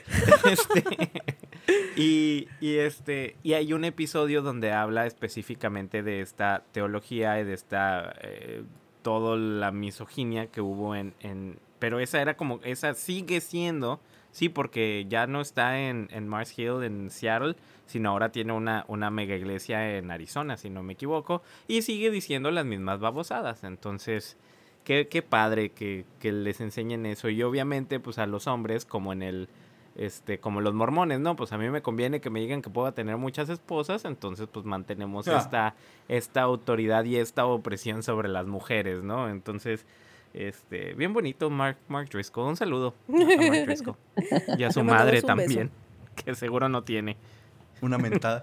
Oye, de hecho, que, aprovechando que mencionas esto, hay un movimiento de gente que cree que es revolucionaria y este rebelde e innovadora porque es misógena dentro de la iglesia cristiana, o sea, que se sienten, o sea, como, como, como hay mucha correctitud política en redes sociales, que es, es- cierto, ¿no? O sea, hay mucha cancelación y mucho todo esto. No. Este, se han cerrado muchos espacios, pero ahora la gente, o sea, hay un montón de gente pendeja y ahí sí, la verdad, no, no me voy a limitar, que cree que ser misógino y culero es innovador, revolucionario y este, básicamente ahora ellos son la nueva resistencia. La que está luchando contracultura. La contracultura y así de, güey, no, o sea, eres un culero nada más. Entendiste todo al revés. No sé cómo le hiciste para Todo entender lo que estaba mal, aún más mal, pero lo lograste. peor. Y con mis hijos no te metas. Ay, no, sí. Ándale, que el pin parental y que... Ay, Dios. No, y al final creo que, eh, y, y, eh, bueno, a ver, aquí, aquí vienen dos cosas culturales, ¿no? Y voy a hablar de México, ¿no? O de Latinoamérica, que la, la mayoría de nuestros escuchas son de aquí. Este, aquí vienen dos influencias importantes. Primero, la cultura machista latinoamericana, que la cultura machista latinoamericana, ojo, se deriva precisamente de la conquista. O sea, viene a partir de la, de la, ¿cómo se dice? Implementación del catolicismo, ¿no? Porque las culturas em, originales, la mayoría de ellas, mantienen a la mujer eh, como, como diosas y incluso, perdón, o sea, hay diosas aztecas, hay diosas mayas, hablando de México y estoy segura de que en la gran parte de Latinoamérica, este, o mantienen el papel de la mujer también como superior eh, por sobre el papel del hombre, simplemente por el hecho de que la mujer es la dadora de vida, ¿no? O sea, es la mujer. Sí, o de la madre tierra. Entonces, Sí. eh, o sea, el machismo latinoamericano pues proviene precisamente de la institución del, del catolicismo, ¿no? Este, pero también viene esta, eh, dentro del, del evangelismo, viene esta otra este, corriente que es la, mm, eh, esta idealización de la familia tradicional eh, gringa que viene en los 50, o sea, después de la posguerra, ¿no? Y es esta, es esta, bueno, de los 50, sí, más o menos, que es esta, esta imagen de la mujer, así como este Driscoll lo, menciona, ¿no? De esta mujer este, que se mantiene linda, que se mantiene arreglada, que este, cuida su casa, que cuida a sus hijos, que recibe al hombre, le tiene sus pantuflas y su cerveza y su trago, y que el hombre es este macho intelectual, este superior, y la mujer es este accesorio, ¿no? Entonces, no solo, o sea, no solo la mujer viene formando este papel por la cultura latinoamericana del machismo, sino por la cultura evangélica de que eh, no solo la mujer es superior, sino que debe, de- perdón, no solo la mujer es inferior, sino que debe de jugar un rol de ser un accesorio y de alguna manera ensalzar a su marido. Entonces, pues sí estamos jodidas. ¿Qué les, qué les digo? O sea, en, en conclusión, ¿Con qué concluyo? en conclusión, estamos jodidas. Sí, tal cual. Y, y ese, toda esa cultura evangélica que, que viene, como vos decías, también de, de Estados Unidos, acá, ahora que yo hace eh, poco más de dos años que estoy viviendo acá, eh, he visitado varias iglesias. Yo vivo en una zona que es muy tradicional, Texas es muy tradicional, es conocido por ser un estado muy conservador y la mayoría de las iglesias que he visitado son de esa manera también.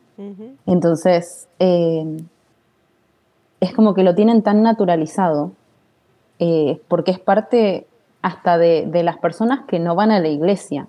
O sea, es parte de la cultura en general, de esa imagen de, de esa familia como de propaganda de galletitas, ¿no? Perfecta, el hombre llegando a la casa y la mujer sacando, ¿no? Un, un pastel del horno y así como todo muy tradicional y es como algo que, sobre todo en los estados, lo que se llama el, el Bible Belt, que es todo el sur, eh, es muy tradicional y es casi como que no se discute. Eh, los texanos, sobre todo acá, es como que tienen su dicho, ¿no? Don't mess with Texas, no te metas con Texas. Ellos son tradicionales, les encanta ser así y no están dispuestos a cambiar nada. O sea, es como un estado que eh, su orgullo es ser tradicional y, bueno, y en, el día a día, ¿no? Tengo eh, amigas eh, americanas que pertenecen a este estereotipo ¿no? de, de mujeres casadas que no trabajan, se dedican a, su, a la iglesia, a sus hijos y a su esposo.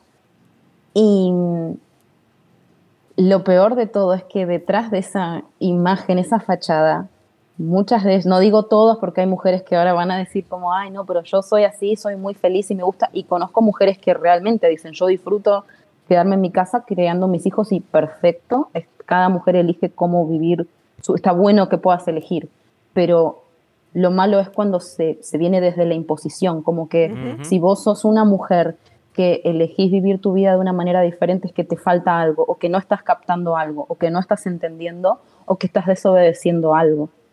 Entonces yo creo que ahí viene el problema, ¿no? Que, muchas de ellas son tremendamente infelices viviendo esa vida tradicional, pero como esto viene desde un discurso eh, espiritual en el cual si vos sos la mujer tradicional, estás obedeciendo a Dios y estás cumpliendo la función que Dios te dio, entonces es muy difícil romper ese, e- ese lugar en el que estás, ese paradigma mental que tenés, porque cuando crees que estás desobedeciendo directamente a Dios, y yo sé que hay mujeres que son felices en ese rol y las felicito, pero hay otras que no.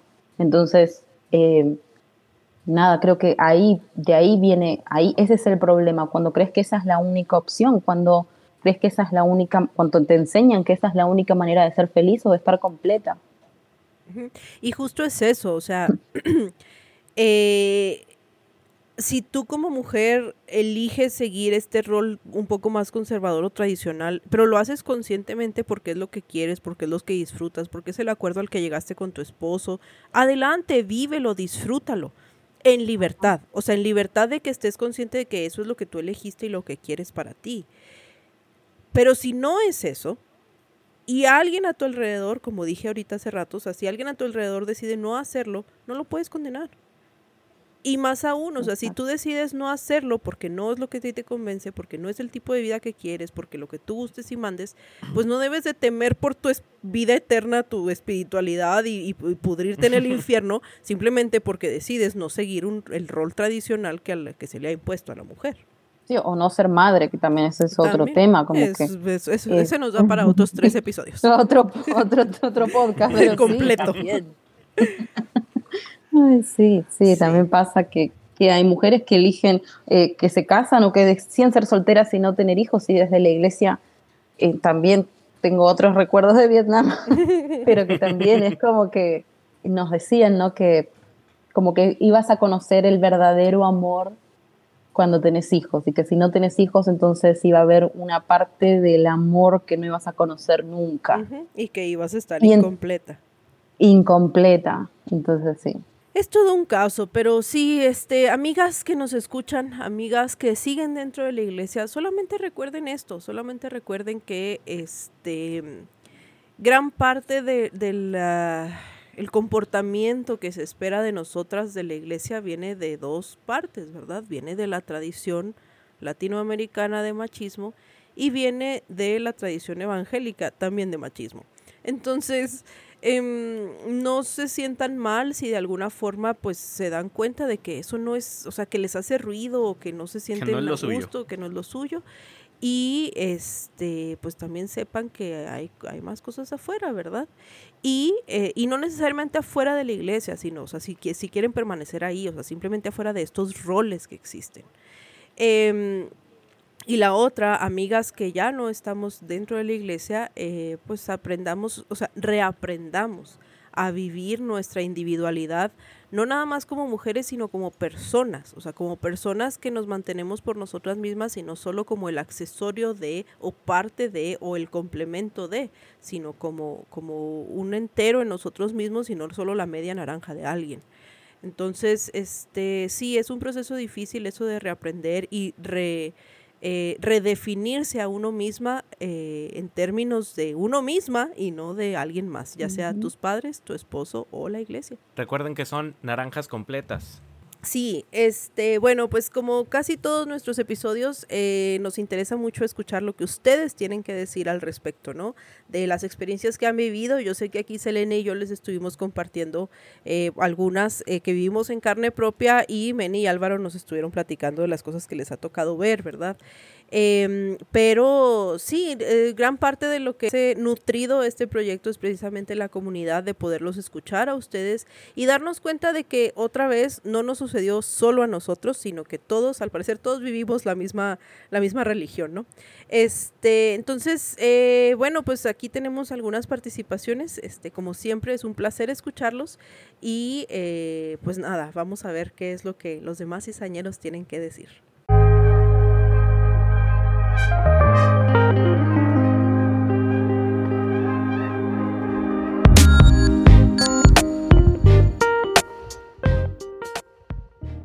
Particularmente la iglesia a la que yo asistía es una iglesia afín a asambleas de hermanos que es bastante conservadora. Entonces yo desde pequeña vi bastantes cosas, como que las mujeres una vez que ya accedías a la parte de adultos y ya salías de la escuela dominical, pues de repente ya no podías pasar la ofrenda ni tampoco podías pasar los símbolos de la mesa del Señor.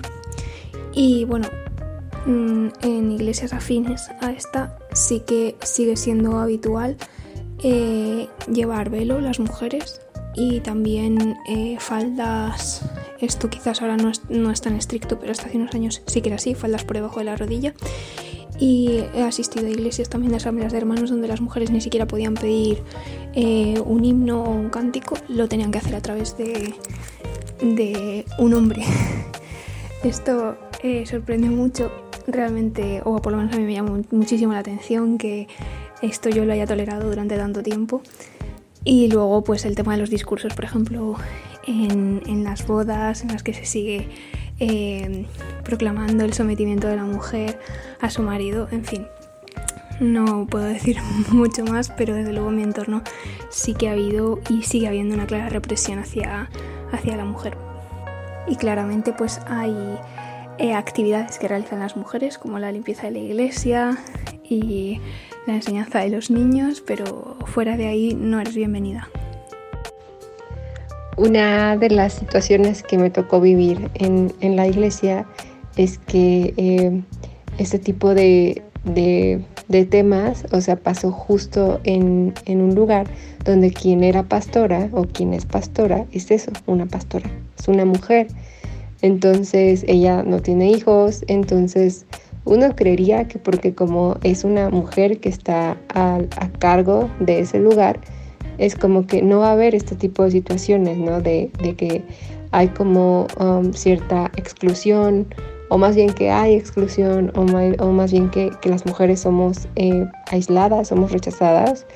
Y, y, eso es algo que me sorprendió muchísimo. Obviamente en ese momento de mi vida no lo pude, no lo podía ver, ¿no? Porque obviamente estamos acostumbrados como, ah, ok, la autoridad, ah, ok, el mando, ah, ok, ¿no? Yo, yo, yo sigo instrucciones, pero eh, algo que, que, yo veía, ¿no? Y inconscientemente en ese momento era como que sí, las mujeres éramos rechazadas o, o aisladas o no tomadas en cuenta para ciertos eh, como liderazgos y así, o incluso servicios, pero eh, las mujeres allegadas a esa mujer, sí, entonces eso me sorprendía muchísimo porque entonces ella tenía una mejor amiga que sí tenía un liderazgo, que sí tenía como influencia, que sí le dejaba como hablar públicamente y, su hermana también era como alguien que súper guau, tiene que estar al frente, tiene que hablar, tiene que decir algo, tiene que pasar a dar un anuncio y la hermana tenía una, tenía, tiene una mejor amiga que también, ¿no? Entonces ellas eran las únicas mujeres que podían hablar, que, que podían opinar, que podían expresar, que podían decir, entonces es como que pues una situación en ese momento incómoda Y bueno, algo como en específico que me pasó fue que en ese momento yo no era líder de nada, solamente era como la esposa de uno de los líderes. Hubo eh, como un evento en la iglesia donde fueron personas y después se iba a ir a comer con esas personas y entonces la pastora fue muy específica y, le dijo, puede hablar, ¿no? Como le dijo a, los líderes, incluyendo mi esposo, como que, hey, a esta comida solamente pueden ir ustedes, ¿eh? No pueden ir sus esposas. Entonces en ese momento fue así como, what? O sea, no, no, no hay como, o sea, ¿cómo puede haber ese tipo de, de situaciones? Más bien sí las hay pero pues ya después con el tiempo eh, que uno puede hablarlo, que uno puede contarlo y que escucha otras experiencias, te das cuenta que eso no debería de ser y que, ni, y que aunque sea, no tendríamos por qué soportarlo, no tendríamos por qué no decir algo. Entonces, pues bueno, eso es como que si tú estás escuchando esto y te estás cuestionando porque estás viviendo una situación así, pues sí, hay un camino diferente y no es estar ahí soportando ese tipo de situaciones. Hola, buenas noches. Mi testimonio es el siguiente. Un día yo tenía que predicar y llegué a la iglesia con mi vestido, para mí un vestido muy decente, era un vestido de dos piezas, a la rodilla y con hasta el cuello, mi cuellito bien cubierto y lo único era que el vestido no tenía mangas. Cuando el pastor llegó, puso el grito en el cielo y me dijo, usted se ve demasiado sexy con ese vestido. Y yo como que, what the fuck, o sea, yo me veía normal, yo sentía que estaba muy decente. Entonces yo le repliqué y le dije, a mí me parece que estoy muy bien vestida. Y me dijo, no, usted así no puede pararse en el altar de Dios. Yo le dije, bueno, ¿cómo hacemos? Porque ya en 10 minutos me van a pasar y me dijo, no, yo le voy a decir a los de la alabanza que toquen dos canciones más mientras usted va a la casa y se cambia. Y yo le dije, usted sabe que yo no tengo transporte y me dijo, pues mire a ver cómo soluciona, pero usted así no se sube al altar. Y bueno, uno por esa obediencia a Dios y toda esa manipulación emocional que hacen con uno, pues yo salí corriendo a conseguir un taxi para ir hasta mi casa, decirle al taxi que me esperara, cambiarme y pues llegar entonces a la iglesia para para poder predicar y la verdad por la forma de vestir. Siempre siempre fue un problema por las blusas de tiras que por el pantalón pegado que porque ese vestido arriba de la rodilla. La verdad siempre me fastidiaron mucho por eso. Y la otra parte también es que me prohibían aconsejar a hombres. Me decía que eso no estaba bien que eso era abrirle una puerta a Satanás y que entonces yo no podía aconsejar a hombres noches de España, buenas tardes supongo que será por allí. Pues nada, no, sé qué cosas de tantos años de, de convivencia con la comunidad evangélica se pueden resumir en dos, tres minutos. Hay muchas anécdotas, pero bueno, yo creo que la más reiterada en mi experiencia personal fue priorizar la autoridad masculina en detrimento de la formación que pudieran tener las mujeres. En mi caso concreto, desde la adolescencia empecé mi formación en la educación y en la formación de la infancia y siempre estuve involucrada en la escuela bíblica. Al final, a lo largo de los años, en diferentes congregaciones, en diferentes circunstancias y experiencias, el trasfondo era pues que la mujer que tenía la formación y la capacidad para liderar un grupo de, maestros y de niños. Era quien tenía las ideas, organizaba, eh, hacía el trabajo artístico, creativo, pero siempre tenía que ser bajo la mirada del líder hombre. Es decir, en todos los ministerios a los niños en los que participé, siempre estuve debajo de, de un hombre que creo decir en todos los casos tenía menos capacitación y menos formación que yo en estos aspectos y que otras mujeres que me acompañaban, pero bueno, era quien ponía la firma eh, o el lacre en los proyectos que hubiera, ¿no? Eh, incluso mi propio marido, porque hubo una ocasión en la que éramos los dos los líderes de la escuela bíblica Pero bueno, claro, la autoridad era en pareja. bueno, anécdotas, hay muchísimas más. Pero no sé si esta puede ser útil. Un saludo. Hace ya algunos años, cuando nos dedicábamos al ministerio, hubo un momento en el que mi esposo y yo consideramos entrar a, a un seminario en la Ciudad de México para poder así pues acceder a esta clase dominante del clero bautista y comenzamos a investigar con, con un amigo que estaba estudiando en ese momento ahí cómo, cómo podía hacerse, cuáles eran los requisitos, los aspectos que, que se pedían. Y ya cuando pues pensábamos que era una muy grandiosa idea, eh, pues pensábamos en, en, la posibilidad de que yo pudiera estudiar una, una maestría en la UNAM mientras mi esposo hacía su licenciatura ahí en teología.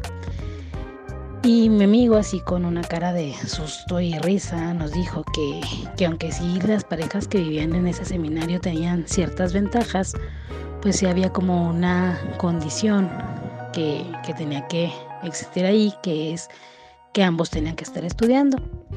Y cuando yo pregunté por qué, porque pues yo no estaba dispuesta a estudiar eso, él me dijo que lo que podía hacer era, la otra opción que había, era tomar las clases para esposa de pastor. Y yo pues pensaba que podía hacer eso, ¿no? Y entonces él me dijo que pues que esas clases pueden ser diferentes opciones, ¿no? Que pueda escoger entre cocina, madera country, foamy y una que se le hacía a él muy padre que era como caligrafía para diplomas y títulos, ¿no? Y yo así como, wow, lo que siempre quise. Y me quedé viéndolo así sin poder contestar nada. Y entonces él se rió y me dijo, sí, ya sabía que, que ibas a poner esa cara. Y yo todo el tiempo pensando que, que era una broma.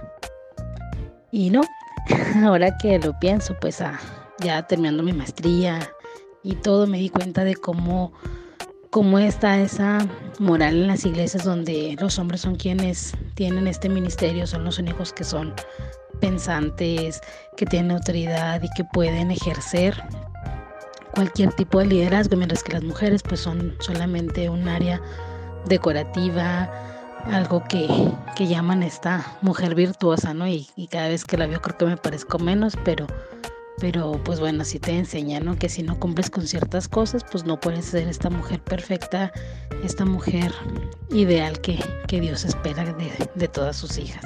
La persona que envió el siguiente testimonio nos pidió que distorsionáramos su voz. ¿Qué onda, cizañeros? Ahí les va mi historia. Intentaré ser muy breve. Yo hace muchos años estaba casada con un hombre cristiano, yo era una mujer cristiana, íbamos a la iglesia activamente, todo bien, aparentemente. Pero el hombre es, era agresivo, tenía impulsividad, entonces cuando había problemas, cuando había situaciones difíciles, pues él reaccionaba de manera agresiva hacia mí y obviamente que pues física y verbalmente, ¿verdad? Y psicológicamente. Eh, yo aguanté muchos años porque pues era el mandato de Dios vivir en una familia cristiana y, y mantenerme así. Entonces aguanté muchos años. Y en la parte de la intimidad yo se la negaba constantemente porque para mí era como un, darle un regalo a él porque él se, se, pues obviamente había placer, ¿no? Entonces para mí era como, porque te voy a dar placer? porque te voy a dar el regalo del placer si tú me lastimas cada vez que, que sucede algo y me, y me avientas, y me empujas, y me avientas cosas y demás, ¿no? Entonces, eh, pues esto trajo obviamente que más problemas y más problemas y era este, una bola de nieve enorme. Entonces le, platicamos, le platiqué a mis papás, finalmente me armé de valor a mis papás cristianos y nos recomendaron ir a terapia, terapia cristiana, obviamente. Empezó él ir a, con, con la terapeuta cristiana. Hubo ciertos cambios y llegó un momento en que me invitó él a la terapia. Y cuando voy, la terapeuta cristiana con la Biblia en la mano me me comienza a citar ciertos versículos, ¿no? me, me, cuestiona por qué, por qué yo niego esa parte. Entonces yo le dije, le di mi explicación. y me dice, es que tú, tú eres una, una mujer que ya, que ya le pertenece a él, porque al momento que tú te casaste, tu carne es, es tu cuerpo es cuerpo de él y, su cuerpo es ahora cuerpo tuyo. Ahora ya no son dos, sino solamente uno, entonces tú tienes que, estar, ser sumisa y casi casi que atenderlo cuando él quiera, ¿no? Entonces, para mí fue un baldazo de agua fría, horrible, muy feo, traumático. Eh, cuando salí de ahí, yo ya decidí no, nunca jamás volver a una terapia eh, cristiana, con un terapeuta cristiano. Entonces, obviamente que el matrimonio se destruyó al paso de los años y de lección me quedó, obviamente que ahorita ya veo el mundo de manera diferente porque pues yo crecí en, un, en una burbuja cristiana. Entonces, al ver ya la cosa desde otra perspectiva, pues me duele mucho ver que hay mujeres que todavía están pasando por lo mismo que yo pasé y, y no se dan cuenta. Y este, yo espero que este testimonio les sirva a muchos, a muchas, y que saquen algo bueno de provecho. Si estás pasando por esto, háblalo con alguien, grítalo, sácalo. No es normal, no tienes por qué aguantarlo, eh, no tienes por qué eh, ser una mujer sumisa y, que él haga contigo lo que le dé su regalada gana. O viceversa, ella haga contigo. No, no, no es normal. Y pues bueno, años después, aquí estoy tomando terapia. Todavía para superar estos traumas de haber crecido en una iglesia cristiana y de haber vivido un, un matrimonio entre comillas cristiano y perfecto según, según decían por ser cristianos. Entonces, pues espero que les sirva a muchos y les sea de provecho. Gracias y señores porque me han ayudado también a superar otros traumas que, que viví en mi infancia, en mi adolescencia y parte de mi adultez. Saludos.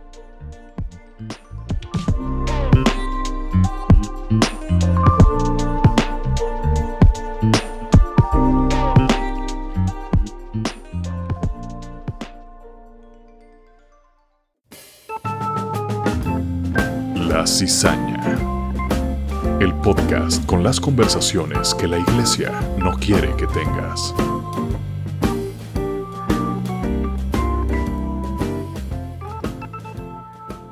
Muy bien, y si usted nos quiere compartir eh, más de estos episodios traumáticos que fueron patrocinados por la Iglesia Evangélica, ¿a dónde pueden dirigirse con nosotros, queridísimo Álvaro? ¿Nos puedes explicar?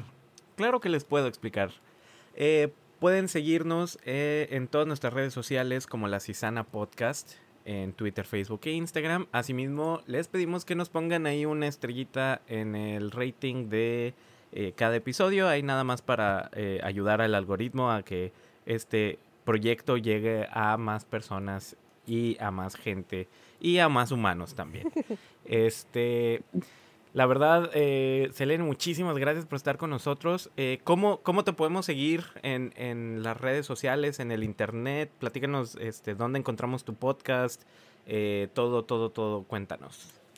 Bueno, antes que nada, muchas gracias por haberme invitado. Me reí mucho, tuve muchos recuerdos traumáticos. De eso se trata esto. Eh, de eso se trata la cizaña, así que gracias por escuchar. Eh, me pueden seguir en mi Instagram, es soy Selene Amador. Eh, también estoy en TikTok, soy Selene Amador, aunque está medio abandonado mi TikTok, pero bueno, ahí hay bastante contenido viejo, pero ahí está.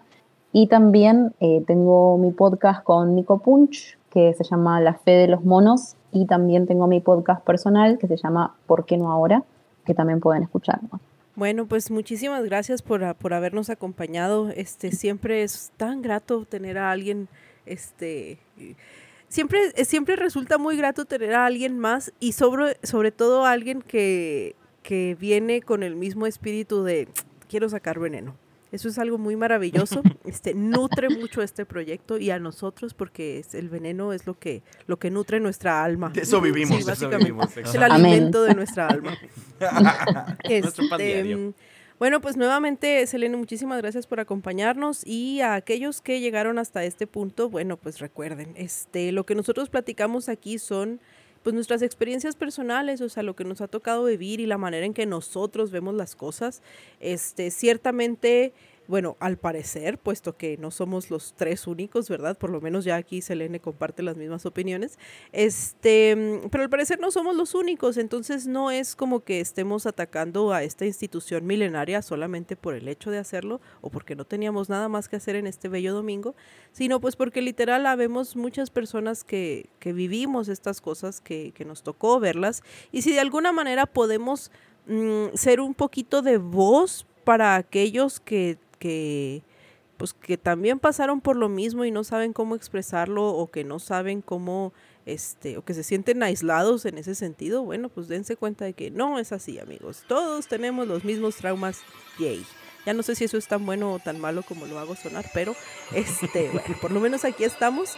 Este, y de eso se trata esto, ¿no? O sea, de, de, hacer comunidad, de apoyarnos entre nosotros, de sacar los traumas y las, y las anécdotas chistosas o malas y pues darnos cuenta de que pues al final somos humanos y no solo somos humanos, sino que este, somos iguales. Es así como llegamos al final de este maravilloso domingo de insurrección se despide de ustedes la cizaña. Y recuerden que no hay verdad absoluta y eso es absolutamente verdadero. Y con esto termino, pero el tema todavía da para más. Bye.